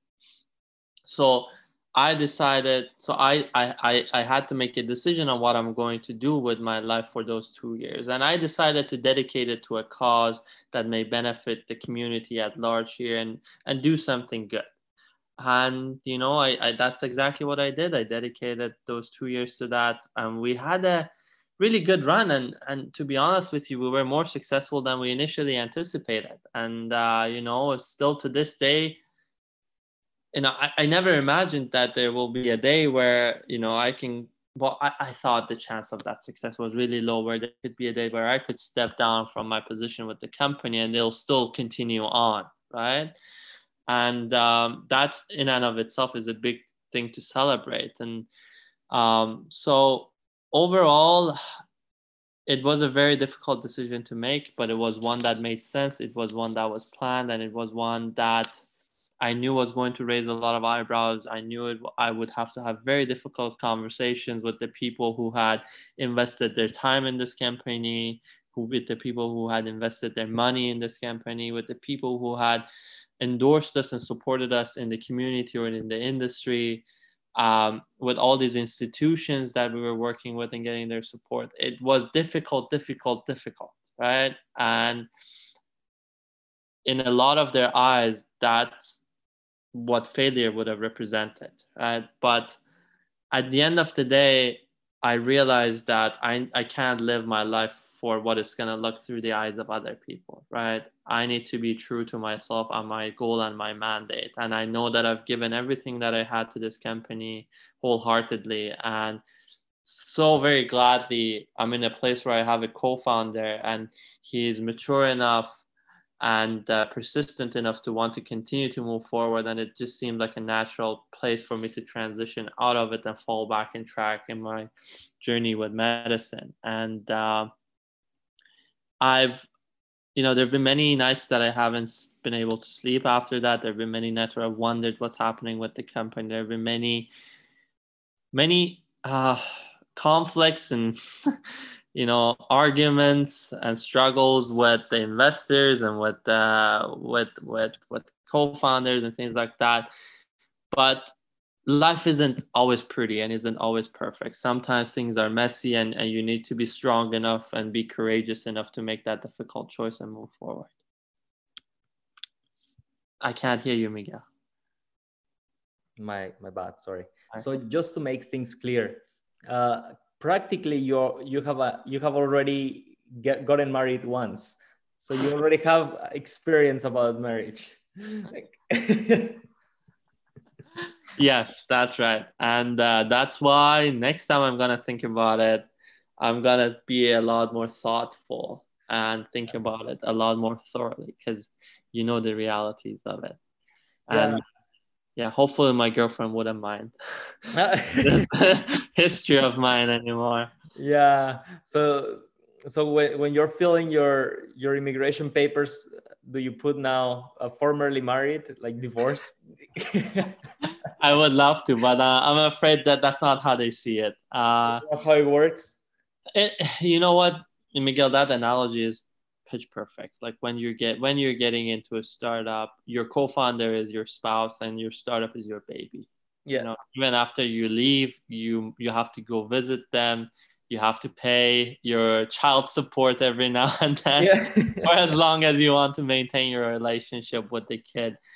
And uh, you know, even though you're not part of their life directly anymore, you still want to see them succeed, right? Mm-hmm. At this point, if somebody came and told me, you know what, and that's very much the case at this point, you're not going to get any credit for the success of Lumen, but if they could succeed now, do you want that to happen? Hell yes, right? Like, but you will get uh, credit for the success of Lumen Wire. There is no reason why you wouldn't and you know that might or might not happen right and in my personal experience i've always learned to try my hardest and expect the least that's i think that's the way you can manage your expectations that's the way you can avoid disappointment and uh, if anything good happens you can truly appreciate it for, for them. well i'll give you credit for the success of lumen for sure Thank you. I appreciate it. I appreciate uh, as, as for for as much as it is worth, um, I'll give you credit. Uh, to begin with, you're the one that got me in there. So yeah, no, no, thank you. I mean, your presence in the company also brought a lot of fresh energy, new ways of thinking, a lot of the branding direction for the company, a lot of it being more focused. and bringing a lot of these underlying concerns from the community forward and just making it a reality for the company and, and, and making us understand at the time that they need to be tackled head on. Uh, I, I appreciate that kind of brevity in you. And I also, uh, you know, I, I was really impressed by your sense of conviction and determination to know what you wanted and to know and go and exactly get it. Because initially, I mean, you were the one who reached out to me early on, and, and I applaud people who take control of their career and, and they know where they want to go and they take and they, they take that direction and move forward. And uh, that kind of initiative is going to serve you really well. Um, and you whatever you do i've seen that you put your heart into it you put your mind into it and then uh, and that's a that's a great recipe for success. Because no, yeah that's i'm gonna that's tell you i'm gonna tell you a little bit how my motivation to get into lumenwire started go so ahead it was really interesting actually like it was i was in in germany at the time and i saw you guys uh, I saw Jenny post something on Instagram, mm-hmm. and then I was like, "Hmm, what are they working on?" And and then I I looked to your Instagram, and I was like, "What? What is this?" And then I I, I was like, "Oh, this looks fun." and then and then I I didn't I didn't know exactly how the uh, Iranian community was struggling, and then uh, there was this guy from China in my company. I told him about it, and he's like, "Oh yeah, that, that must be a really good thing to, to do, right? Because it is a hard thing to do." And I know that because in China we're also struggling a little bit with uh, transferring money. And then I'm like, "Oh, that sounds interesting." And then I uh, that same day I stumbled upon a video from Amazon, and then uh, Jeff Bezos is telling about telling people about how e-commerce businesses are so hard to build because there's this all this trust issue. And then he's like look i am uh, uncovered in scar tissue and i have made so many mistakes. And there there are these mistakes that obviously made me uh, just the expert that I, that I am right now. And then i'm thinking wow like that seems really you know like some sort of coincidence but then it started to make me feel like i wanted to try it out. And for and for the longest time i uh, i have been really trying to get into b2c commerce. I was like i really want to want to understand it and i want to see what's the difference between b2b and b2c uh, firsthand because obviously i know the textbook difference but i want to see the firsthand difference like the experience and see whether i really want b2c or b2b and and then um, and then I decided to call you. And I remember uh, you were a bit skeptical at the beginning because you were like, "Well, this is Miguel," and I mean, I was a captain of the soccer team, but El Capitano, I remember that. yeah, so I was the captain, but obviously there was not much credibility on my side either, right? So like, um, and this is this is this is something I knew because um, I was like, okay, for me to get these guys to allow me to be to do a threesome with their baby, right? oh it's a weird analogy, but image. Okay. this, is, this is where the analogy goes bad. So let's change it to okay. join their football team. yeah, better, better. Okay. better. Yeah. So for me, for for these guys to allow me to join their team, uh, I will need to. Um, I, I will need to allow them to to look at, at me first as a professional and to believe that I actually have something to to offer. And and I remember that fall, I, I was like calling you and like I was quite persistent. I was telling you, look, this is what we could do. I think this is how we can diversify. And honestly, I think we had a pretty good plan. But then COVID came and really disrupted that because me as the president of Alas, I, I really understood how we could approach these clubs and, and get them to get them to to sponsor us, right? I was like, this is gonna be easy, man. But then COVID hit, and then it completely caught that that part of the of the marketing channel the promotion ch- channel right because yes we can do blogs and that's how we were trying to get people right to, to build credibility get a blog that resolve your problem and then we we swiftly direct you to our uh, to our platform so that you can you know do it and and i feel that you were saying that earlier we really we really should have been more present in in these events like cultural events but covid hit and still present and still a barrier that we we cannot cross. And i think until we cannot cross that barrier we're not going to be able to jump uh, this chasm or i mean Lumen Wire is not going to be able to jump this chasm. Because uh, because it really requires people to see who is running the company who is behind it. And to be honest it really it will require a charismatic person to do this. Mm-hmm. and i think you were that charismatic person uh, in that in the company. And that's why i thought that at the beginning you you could have done this. And i also thought that i could have been this uh, kind of charismatic character that could approach these clubs and try to improve the the relations between the clubs and the, and the company and eventually hopefully uh, other universities as well. Mm-hmm. Um, hopefully the, i mean right now i'm looking for jobs and i'm i'm trying to to figure out what my my future will look like. Uh, i think we already talked about it. Man you your your your advice of not compromising that's a hard one because everybody wants you to compromise man that's right yeah Everyone... um, Miguel, people that end up being successful in their careers, they rate high in their disagreeableness. Like agreeable, agreeableness, disagreeableness is a personal trait, mm-hmm. and yeah. I'm actually a very highly agreeable person, right? But it you can sometimes be intentional about these things in your place of work and and try to behave like the opposite flip side of it mm-hmm. To to further your success and. Uh, it, can be very difficult. It can be very difficult because sometimes you feel like right now the world is on fire and you're running out of leapway and you're not going to be able to land something in time. So let me get this, let me do that. And I've done that before and I have hated myself for it. You know, I, I would, I was miserable. Like I would wake up every morning. I don't like what I'm doing. I don't like this job. I feel like I'm I'm a sellout or things like that. Mm-hmm. Um, hopefully, you won't la- last. I mean, uh, land there, and um, I know you care about these things, but don't compromise. like that. That's still the core message. Yeah, still the core message. So uh, let me tell you a little bit about how this, this has played with me. Well, like um, they man, like I have recently got um, a semi offer for a very bad salary. Like it's mm-hmm. bad, man. And and then it, some part of me is like, look, you can take it and move on, right? You mm-hmm. can you can take it and and grow within the company. But the the thing that within me tells me, man, if you agree to this, it's like a curse because this curse is gonna follow you within the company because they know that you're that you're a cheap you're a cheap person.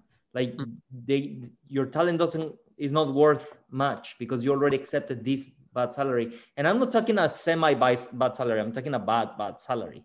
And mm. then i'm like i'm not i'm not completely convinced. And if i did take this job then i would not consider that place my career or like my my the place where i will grow in my career because then i felt that the beginning was bad right? And i'm i'm always the kind of guy that's that that likes to to enjoy the ride rather than the outcome. So and i try to balance that out. But at the same time uh, your voice your voice keeps coming to my head and be like don't compromise don't compromise. Mm-hmm. and and there is this opportunity that's popping up um, it's coming up kind of like ahead and i can kind of see it in the horizon and it's also startup uh, mm-hmm. it is more a b2 it's a b2b and it is in germany and and then I'm like, hmm, and, the, and it requires a compromise, but it's paid, obviously, and it's paid, and it, and it will basically. I I talked to to the founder, and then I asked him like, look, if you can if you can cover basically the basics, um, rent, food, and some money to save, and, and stuff like that, then uh, I think I'm I'm interested because I I always believe in that I believe in that industry. I think it is a very interesting uh, industry, and it can and it is a very international industry. I think, and it can always lead to you uh, moving be- between companies and and getting to really interesting roles. Uh, in tech, the tech sector in the B two B area, I think, is where uh, a lot of the development for these technologies that we end up seeing in the B two C market end up uh, end up originating. So so yeah, I'm I'm trying I'm trying to figure that out. But again, I really haven't put too much effort recently in applying for jobs. So not sure what my real worth is, uh, right? Uh, so uh, so far I have gotten these these offers, but haven't I, I haven't seen really the the the light. I feel there's nothing that I'm like, oh yes, I'm gonna go for that. And luckily, you will this semester. I'm graduating this semester, so in two weeks actually. Okay, and you still have the part-time job, right? Yeah, yeah, but the part-time job is reliable.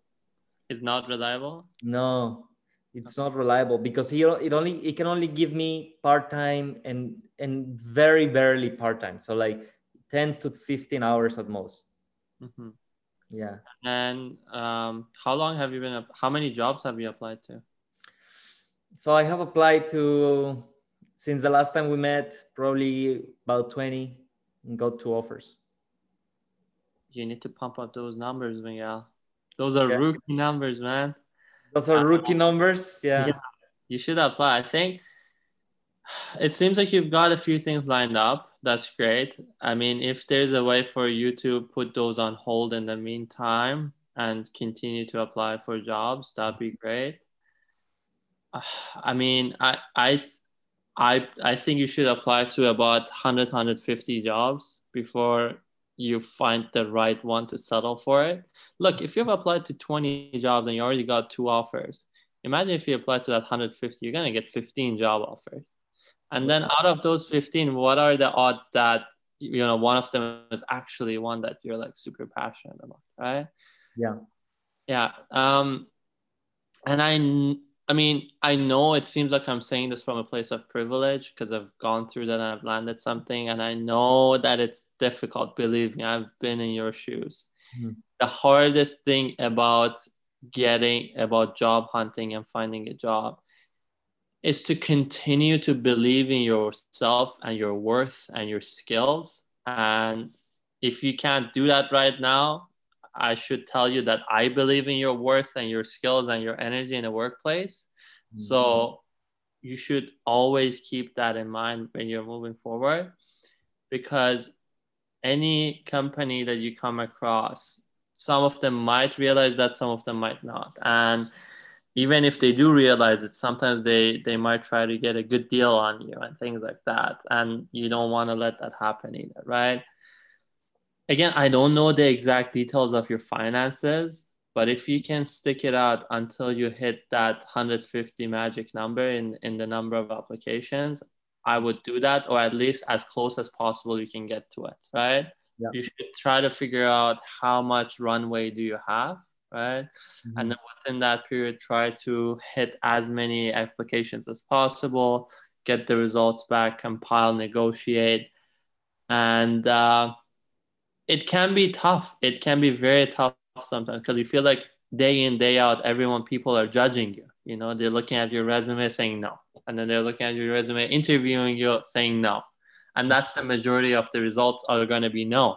Mm-hmm. But all you need is the one person to believe in you and take a chance on you and see your worth, right? Mm-hmm. And that's what's going to make your career the first solid step in your career. You know what I have realized, and I never really thought it would come and it would come and bite me in the ass. But um, my my international experience apparently is is bad in here.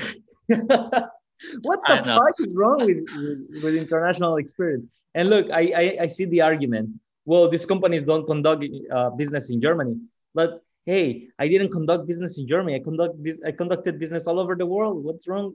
Like, it's uh, it's really strange and especially Canada is this way. As a matter of fact, uh, they like all things local. Like mm-hmm. even like when I was looking for jobs, a lot like a lot of the jobs that I applied for didn't totally overlooked my work experience in the US and totally overlooked my startup work experience. What? Yes. Yeah and uh, it's you know it's it's tough. It's it, those experiences that you've had feed a lot into your soft skills. Mm-hmm. and you know a lot of people don't really acknowledge that. Some companies don't acknowledge that. And especially you know it's it could be a function of our time too right? Like we're in the middle of covid whereas and where there is a surplus of work workforce and there's a lot of people that are looking for very few jobs available right um, so it could be because of that. But you know what? At the end of the day, the way that I used to, I used to kind of calm myself down would be to say, okay, I want a job, I want a life, for example, in Vancouver. For me, that was an important element. Mm-hmm. And I would say there are so many people out there that have entered the job market with absolutely no work experience because mm. we know you and i know a lot of people go through all of their university education and don't even go for that international co-op right? Or don't even go for that startup experience right? And they still come out and they get a job and they continue to live their lives right? The, so the system is designed such and then the unemployment rate is a specific rate. You know for example unemployment is rate is 4% right? So you mm-hmm. know, as long as you're not in the bottom 4% of people least qualified in this whole city, you're gonna get a job, right? Yeah. And you know that you're interested in a specific field, and you know that there are people that have less experience than you. So if, when you do the math, you see that sooner or later you're gonna get a job here, right? That's mm-hmm. really what that number, that kind of thinking gave me was to sort of just be able to push, push, push, right? And, and, clearly, I mean, you're you have. I'm pretty sure you're in the top ten percent of the qualified people in Vancouver, especially coming out from university. You must be in the top five percent because I mean, you have like uh, a graduate degree and a master's degree and also a bachelor's, and and you were doing pretty well in all of this. And so I was really impressed when you were told me you were struggling a little bit to find a job, and I was like, holy moly! Then I'm gonna struggle, man. like I'm gonna I'm gonna have a hard time. but you know what, Miguel? It's like the fact that something is difficult should never stop anybody, yeah, right? Sure. Right. And it I know that it doesn't stop you either. Yeah. Right. Difficult yeah. things are out there and and you know that I think that the day that you, we set foot out of our homes and said we want to go into an entirely new country where we don't know the culture, we don't know the language, we don't know the a workforce we don't have any connections there and we're gonna go live there and we're gonna make it that's the day we signed up for difficult right yeah. and it's gonna continue to be difficult yeah it doesn't get any easier because right. you get a job then it gets hard it just yeah. gets hard.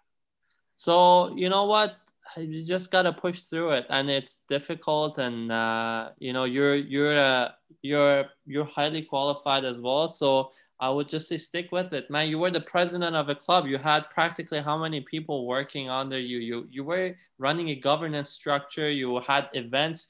Man, for all I can tell, you were running a business with that club. You were hosting events. You were getting venues. You were selling tickets. You had profits in your events. Come on, man. Any anybody with half a brain in a corporation should be interested in you, right? And your marketing background these are real real tangible results you can present to people. And i mean we live in the same city. Going out to work we go work in the economy in different offices. I, i've seen people way less qualified than you that are doing jobs yeah. here right? So it, it, we just we just gotta stick it out and push through it like that's the difficult thing about job searching at this point right? yeah and definitely this is something that i mean i try to tell this to, to my listeners uh, you know uh, never give up and try to i mean the, the harder the, the, the journey i think most the, the better the feeling once you achieve what your what your goals are and sure. and like i like i appreciate difficult i appreciate hard work um, I, whenever I have it too easy, I mean, I, I told you about this earlier. Like, um, I have a few courses that are not inter- entirely difficult, and I don't like them, man. And I'm like, am I am I wasting my time here? Here, like, what is happening in, in the class like what's up man and you want you want exactly you want difficult you want challenges in your life they do a lot of good things to you they they they make you grow right? Mm-hmm. they make you have a feeling of achievement and fulfillment and success right? That, that you can celebrate something at the end of the day right? And you know and as long as you you stick it out you fail great. Learn something get back up take the next step right? You don't want to live a life without challenges believe me, because it just gives you a feeling of being empty not having a purpose not having a mandate and just settling for anything it's not a meaningful life right and so it this is all part of a journey of living a good life really recently um, I was in, uh, well, like maybe a month ago, I, I went to visit Angel. You remember Angel, right? Right. So uh, we were watching uh, a video of Drake and Justin Bieber. I don't know if you watched, they had a, a recent collaboration with DJ Khaled. Oh, basically it shows Justin Bieber's life, right? In his huge mansion, and he has a huge uh, like frame of himself, and and there are like a hundred women in the floor, all all super drunk, and like he's just like walking, and he has a bodyguard, and he throws his phone away, and like the phone falls, and like you know he doesn't give a shit about life basically because he has it all. And there are like a hundred people dancing in his home. Obviously, that's all a setup. But then he has a huge home. I mean, a hundred people can fit in there dancing, no problem. And there's five supercars in the ba- in the backyard, and then and, then I see Angel looking at it, and like it is like if you have a a, a squirrel and you put like a hundred nuts in front of it, and he's and he's like excited about it, and then I see it, but then when I see that live, when I when I was watching the video, I had the opposite expression. I was a bit terrified because mm-hmm. Because then I I'm thinking, imagine everything I do goes well, and I am actually a, a three hundred million dollar uh, person. Then I have all of that.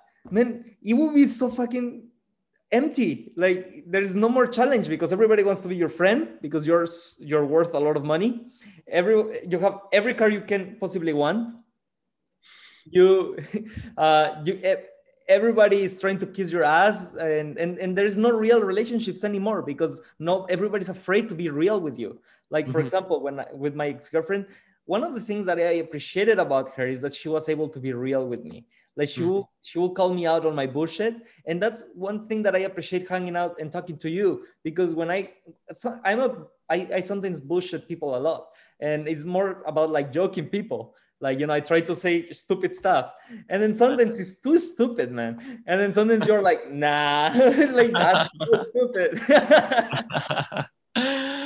Uh, okay, and you know what? It's funny you should say that because uh, Justin Bieber himself actually, I think, just released a new track and it's solo and he's singing. I think it's only a two-minute song, and he's singing exactly about how his life is empty. He says, "Imagine if you had it all, but there was no one that would listen to you, or no, but there was nobody to call. Right? Then you would know what it's like to be me." And he's talking about how he's got everything but there's at the end of the day he's left alone with no real connection and nothing in his life to keep him happy and i think you know especially in in the west in in this capitalist societies and, and economy that we live everything is driven by consumption and a lot of times people mistake pleasure and ownership for happiness. Whereas happiness is such a different concept, right? For you to be happy, it's a consistent and mellow feeling. Whereas pleasure is spikes of pleasure and then you crash, spike and then crash.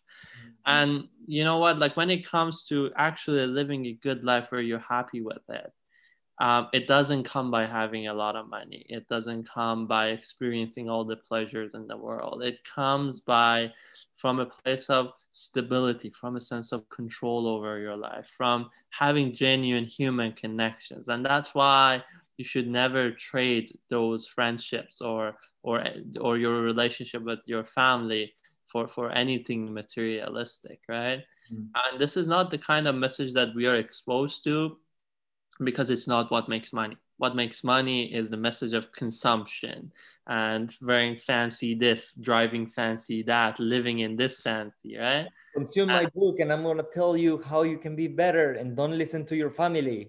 That's exactly. the thing that every every guru is trying to tell you. For sure. But happiness it comes from within, right? Um, and you mentioned with Justin Bieber and all of that. And for as long as your career goes as well, what happiness represents in a career is not making a shitload of money. Mm-hmm. What happiness represents in a career is waking up every morning and being happy and excited to go to work, mm-hmm. thinking that you make a difference every day. You know, these days I'm working with coronavirus patients, Miguel, and I'm uh, I I'm the person who calls them and gives them the news that they've tested positive. So, in its in its basic sense, it's a very depressing thing to do. Mm-hmm. But the moment that you're on the phone with someone, you see they're stressed, you see somebody breaks in tears, you see somebody is worried. And by taking them through that emotional journey, showing them the light beyond that and what they can do to be better and improve is what gives me a sense of accomplishment, right? And it's a difficult time our, our society is going through uh, and it's a difficult thing to do for me too because sometimes i come home and i'm still thinking about that one single mother that was in that difficult situation right and and that's what i mean when i say your life isn't supposed to be easy. It's it's supposed to be something you believe in and something you enjoy. But every morning when i wake up i don't have the slightest hesitation that i want to go there and do that right? Even though if it might not be giving me i don't know the best buck or whatever. Um, but it's it's it's the thing to do for me that keeps me happy in my sense of career right? And and i encourage everybody to do the same thing yeah so recently um, for some reason this is very strange. I have been watching videos of um, of lions and bears and pumas and all of these predators um, you know like living. And their life i mean their life is really grim because if they don't kill they get they die mm-hmm. right? And and then i see and then i became more interested in the lives of the of the prey. I was like oh well let's look at mean the prey is by is, is not by any means weak right? Usually they're re- very strong and they can kill the predator too. Uh, mm-hmm. if the predator is not smart enough. So so then are i then i was interested in how humans were coexisting with nature before we were uh, socialized or we were in these big cities. Because we forget man. I mean we're we we have this weird um, feeling of niceness. We really feel that every, everything should be like a disney movie right? We hmm. have this kind of imagination unfortunately. But then you realize that humans extinguished i don't know how many species when we were not even that many people in the world man. That's true. Actually there is evident history and like this is science right? We have the exact numbers that anytime our specific species of humans as homo sapiens has arrived to a new territory there has been many species that have gone extinct even many other humanoid species have yeah. gone like, like Homo erectus, and then the there was a European uh, species of humans, uh, Neanderthals. Neanderthals, yeah, Homo neanderthalis, and they they go they went extinct as soon as Homo sapiens went to Europe, and then the Homo erectus went extinct the moment Homo sapiens went to East Asia, and including a lot of other species as well. And it's um, it's it's just how nature works. Where there is a new force, a new species, it finds its place in the hierarchy and the food chain, and then at some point, you know, other things adjust and some gets pushed out and uh, it's just how nature works and I, I'm a kind of person who doesn't like to associate meanings of good and bad and these kind of connotations to, for example, extinction of a species, because universe is a sustainable, is a self-sustaining, recycling place, right? And you know the concept of death and non-existence seems bad to us, but it's but it is or core core sense. I there's no mm-hmm. reason why it's a bad thing, right? Like I, I don't know what how to connotate it to a sense of badness. And that's fine. And Actually, recently I was reading a book called *Sapiens*, um, and it's an amazing book. I encourage people to read. But it talks about origin of humans and humans how they came to be all the way to this modern day and actually by the numbers that they were presenting and the kind of background they were talking about it showed that the quality of life actually in a hunter gatherer human was higher than what we're living in our modern day today. Okay. Um, and, what are the metrics that they use to measure that? So for example the number of hours worked per week for a hunter gatherer yeah it would have been uh, only about uh, 20 hours per week. 20 hours yeah, only 20 hours per week. They had a much more diverse diet that meant that they were getting all these different vitam- vitamins and nutrients. They were a lot more active. That means that they had much better physical health.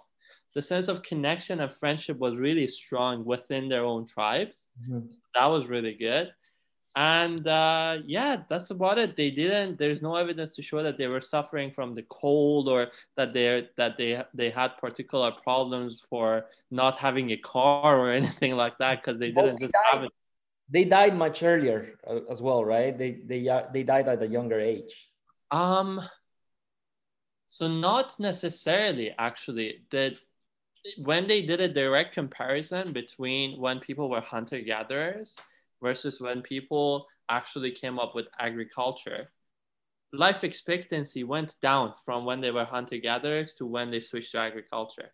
Because and from that time of agriculture that it came back up again.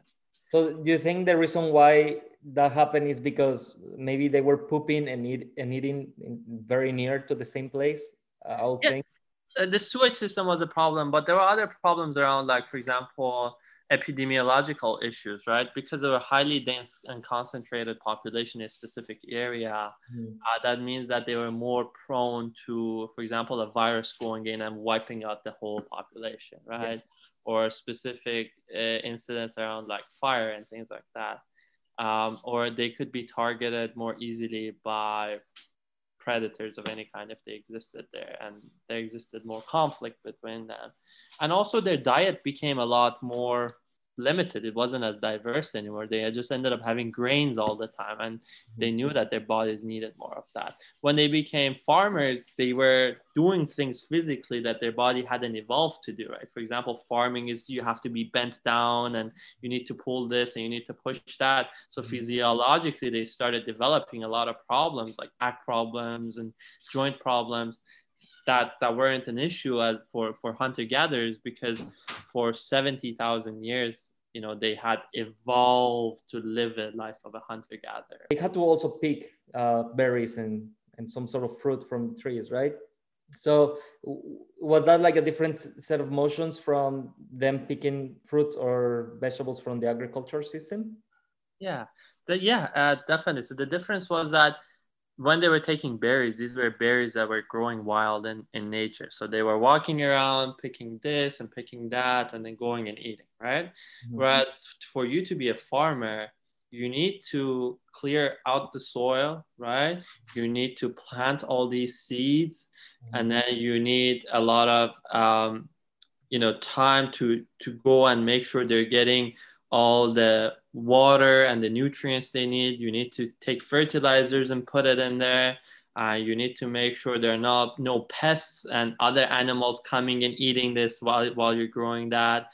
You need to make sure nobody sets it on fire. And so all of those things that doesn't exist in the natural way of growing a specific plant, just sprouting by itself and, and giving out the fruit that people went and, and picked, right?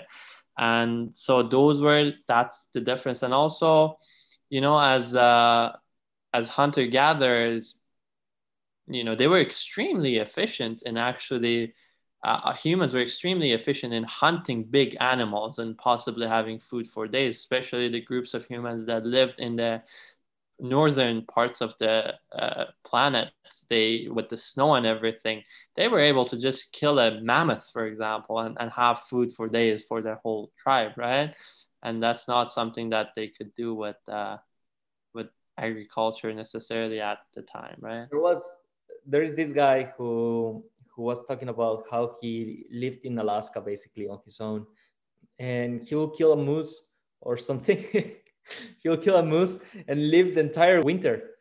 Mhm. He'll, he'll live eight months on that moose. So basically, once there was no no more flies around, so that Mhm. was the time that he decided to go out hunting hunting elk or a Mhm. moose. But basically, one elk will bring him four months. Two elk will bring him eight months. And Mhm. then a moose will bring him an entire weekend or something. Sorry, why, why do I keep saying weekend? Winter. entire winter will bring him to survive an entire winter. And he was completely, completely carnivorous, right? And then Mhm. that also kind of puts into question a lot about how is this guy man- managing to keep healthy on an, a purely carnivorous di- diet? Because he he says he eats. Oh wait, wait, wait. He gets his plant nutrients from the stomach of of the of the moose. Oh. Like he he basically opens up the moose, and then and then there's like yeah, there is like processed food there, and then he starts eating it. And then apparently the guy is fine. Like he says, I like it. Yeah, well, that you know, there are a lot of things that we've we've come to uh, we've come to attach uh, societal meanings to. Like, for example, this like eating food out of the stomach of a moose, right? yeah. Or, or like I don't know, like for example, human urine. Yeah. Human urine. People don't like to interact with it, right? Because it's an unpleasant way of like going to bathroom and doing things like that. But it's it's it's totally sanitized kind of liquid right there's a very specific ingredients of like water urea and this and that you know there are no bacteria like as far as cleanliness goes like it depends on how you define the meaning of the word clean right uh, but it, it's fine and the people have been doing these kind of things for as long as nature has existed and uh, yeah for as for as long as we were in our natural way of living, meaning that the kind of structure we are we were physiologically evolved to live in, Mhm. um, we we didn't care about these things. Probably a lot of primitive, well, hunter gatherers actually humans, and I don't like the expression primitive either because it it implies that they were not advanced enough or they were not smart enough. But really, when you look at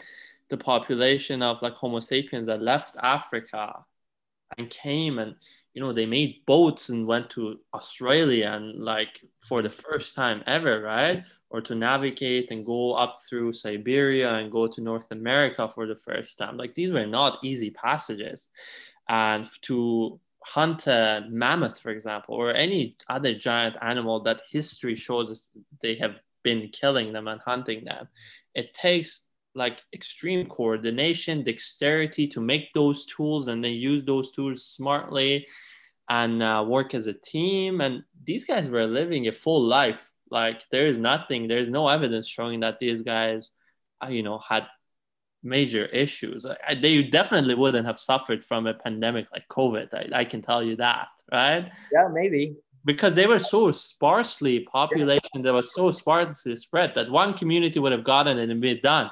Yeah. yeah. 99% of the rest of the world would have been fine, right? for sure.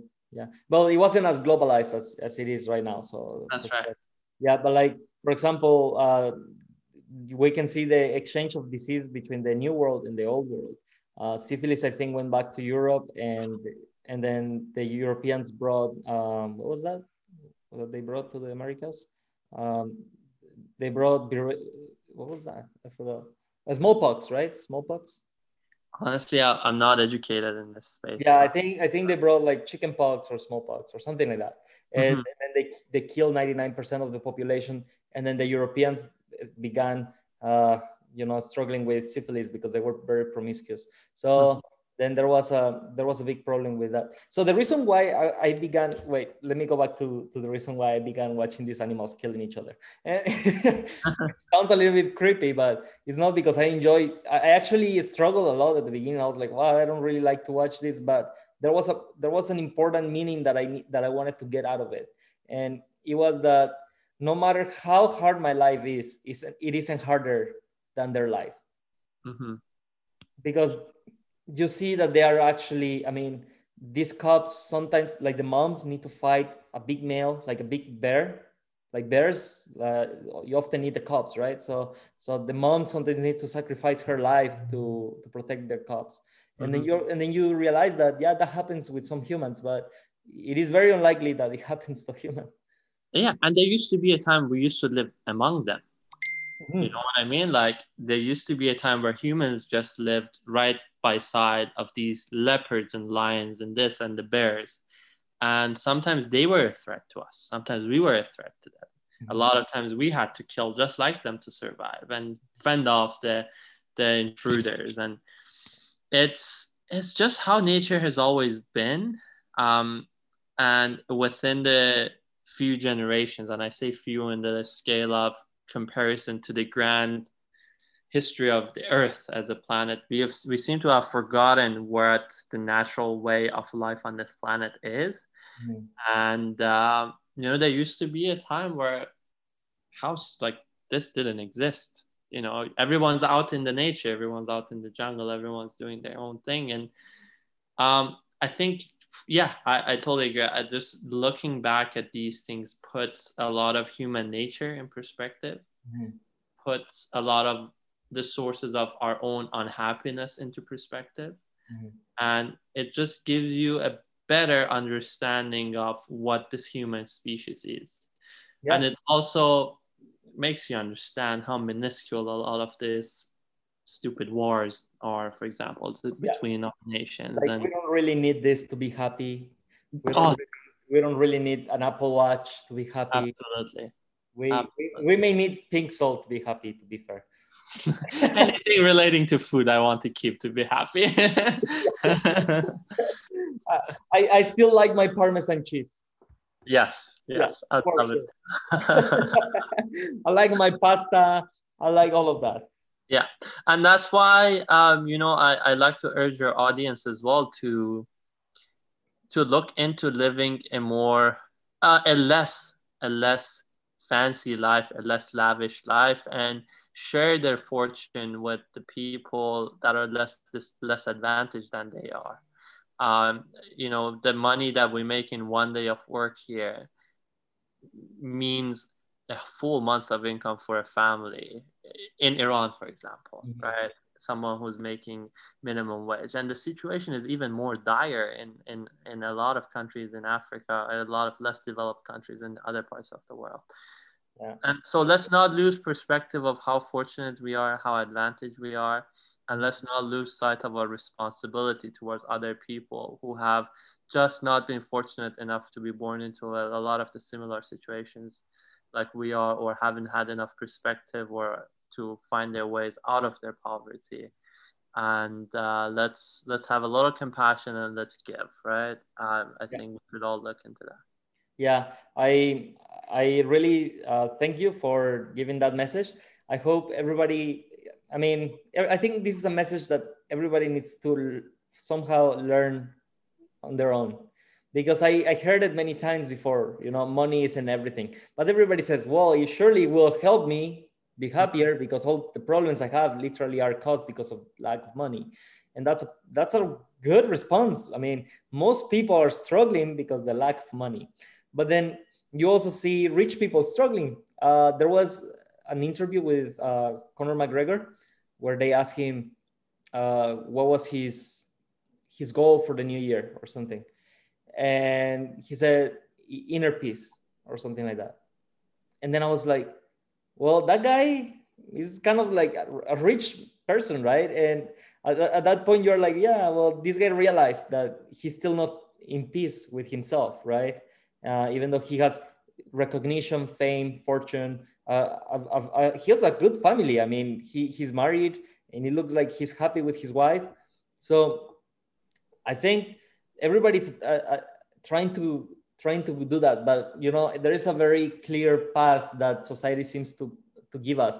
Like, well, you have to go to school, get your degree because that's the first thing that you need that you want to get to re- to be recognized in society. Then get married, right? Get a get a job. Uh, they can interchange but get a job or get married depends but get a job get married and and, and grow within the company or grow within your career and and that's kind of like what the meaning of happiness is. And it seems like what my dad is trying me to do. Um, like he some he's not he's not pushing me but he seems to believe that that's the real way of doing it. Mm-hmm. and then the more i do it the i real i realize that i need to do those things but i don't know exactly if those are the things that will either keep me alive or just make me or make me happy. Because i feel those are things that i may need to do to be alive or to function in society. But not entire i'm not entirely sure whether those things will make me happy. So i think there's another aspect that we're overlooking. Mm-hmm. yeah. Yeah and in my personal life i think my biggest contributor to my happiness is having um, genuine friendships and and social relations with with good people um, and so I've made a commitment to you know investing more time in that and you know getting more of that going. And for somebody else, for you it might be different. For somebody else it might be a different thing. But it's it's very important, very important to uh, be aware of of what you're missing because that's already half the solution. Just knowing what the problem is, mm-hmm. you know, that may not allow you to be as happy as as you should be right now. That's already half the solution. Um, thank you very much for talking about your experience and everything you've done. Um, I really appreciate it. And I think um, the listeners will definitely gain a lot of value from this conversation. I hope. Uh, I hope all of them uh, can learn something from this. And man, like we definitely need to meet up to go for dinner or something once this uh, second wave goes away. Definitely. Uh, it will be the best to actually, you know, share share a plate of food at some point. Um, we can cook some steak. Don't worry, you don't need to cook the steak. I'll cook it. I think it's in the best interest of everyone that if we need to cook, you do the cooking because it's not gonna go well. But uh, no, one time we should have you over, and we should. Uh, I should. I mean, I think I can. I think I can fry eggs. that's something that's something I can definitely offer. But otherwise, we can go out and eat much better food where there are more talented people, yeah, experienced people. Working in a working in a kitchen, I realize I'm not as a talented cook as I thought I was. There are people that are much, much, much better for sure. It's and all relative. You beat me for sure. Yeah. And, uh, thanks so much, Miguel, for having me on your podcast today. It was. Uh, great chatting with you as usual. It was good self reflection for me, and uh, I hope it's been uh, it's been interesting content for your audience as well. For sure, man, and I appreciate it a lot. Hope you have a really nice day at work tomorrow and a bright upcoming week. Uh, there are a lot of COVID cases coming on, so I guess you're gonna have a lot of work. Yes, we'll definitely be. How many people do you call every day? I call somewhere between personally, I call somewhere between 15 to 20 people a day. To just give a news, you have COVID. No, you know, that's part of it. We start by that. And then we. Have, I, you, I, have you uh, developed this script like, welcome to the, the world of COVID or something like that? No, a lot of times you, you got to really gauge with the person and see what they're about and what's their reaction to the news. Mm. And then afterwards, you want to work with them towards uh, creating a self isolation plan, making sure they're educated about what to do, what not to do, how to monitor their symptoms, uh, when to call 911, when to call who, uh, you know, get the sense of their vulnerability. And a lot of the work that I do is just assessing their their household, their how resource how how many resources they have, and help them just build a plan of care for them that best works for them mm-hmm. and then passing them on to my colleagues that that do other aspects of the contact tracing with them. But uh, it's it's very much of a unique conversation every single time because you'll call someone and they the first thing they do is cry. You'll call the next person the first thing they do is you see they're ashamed and embarrassed because maybe they went and did something they weren't supposed to do and now 10 other people might have it because of them you call the next person maybe they don't care and you can yeah so it's a, it's a unique conversation each time very interesting well i hope you do well and there's a lot uh, of good news coming our way in terms of covid uh, thank you very much man uh, please listen to the podcast uh, and the previous podcast everybody who's listening and thank you everybody for staying this long. All right. Yeah. See ya. Thank you very much, Peyman. Bye bye.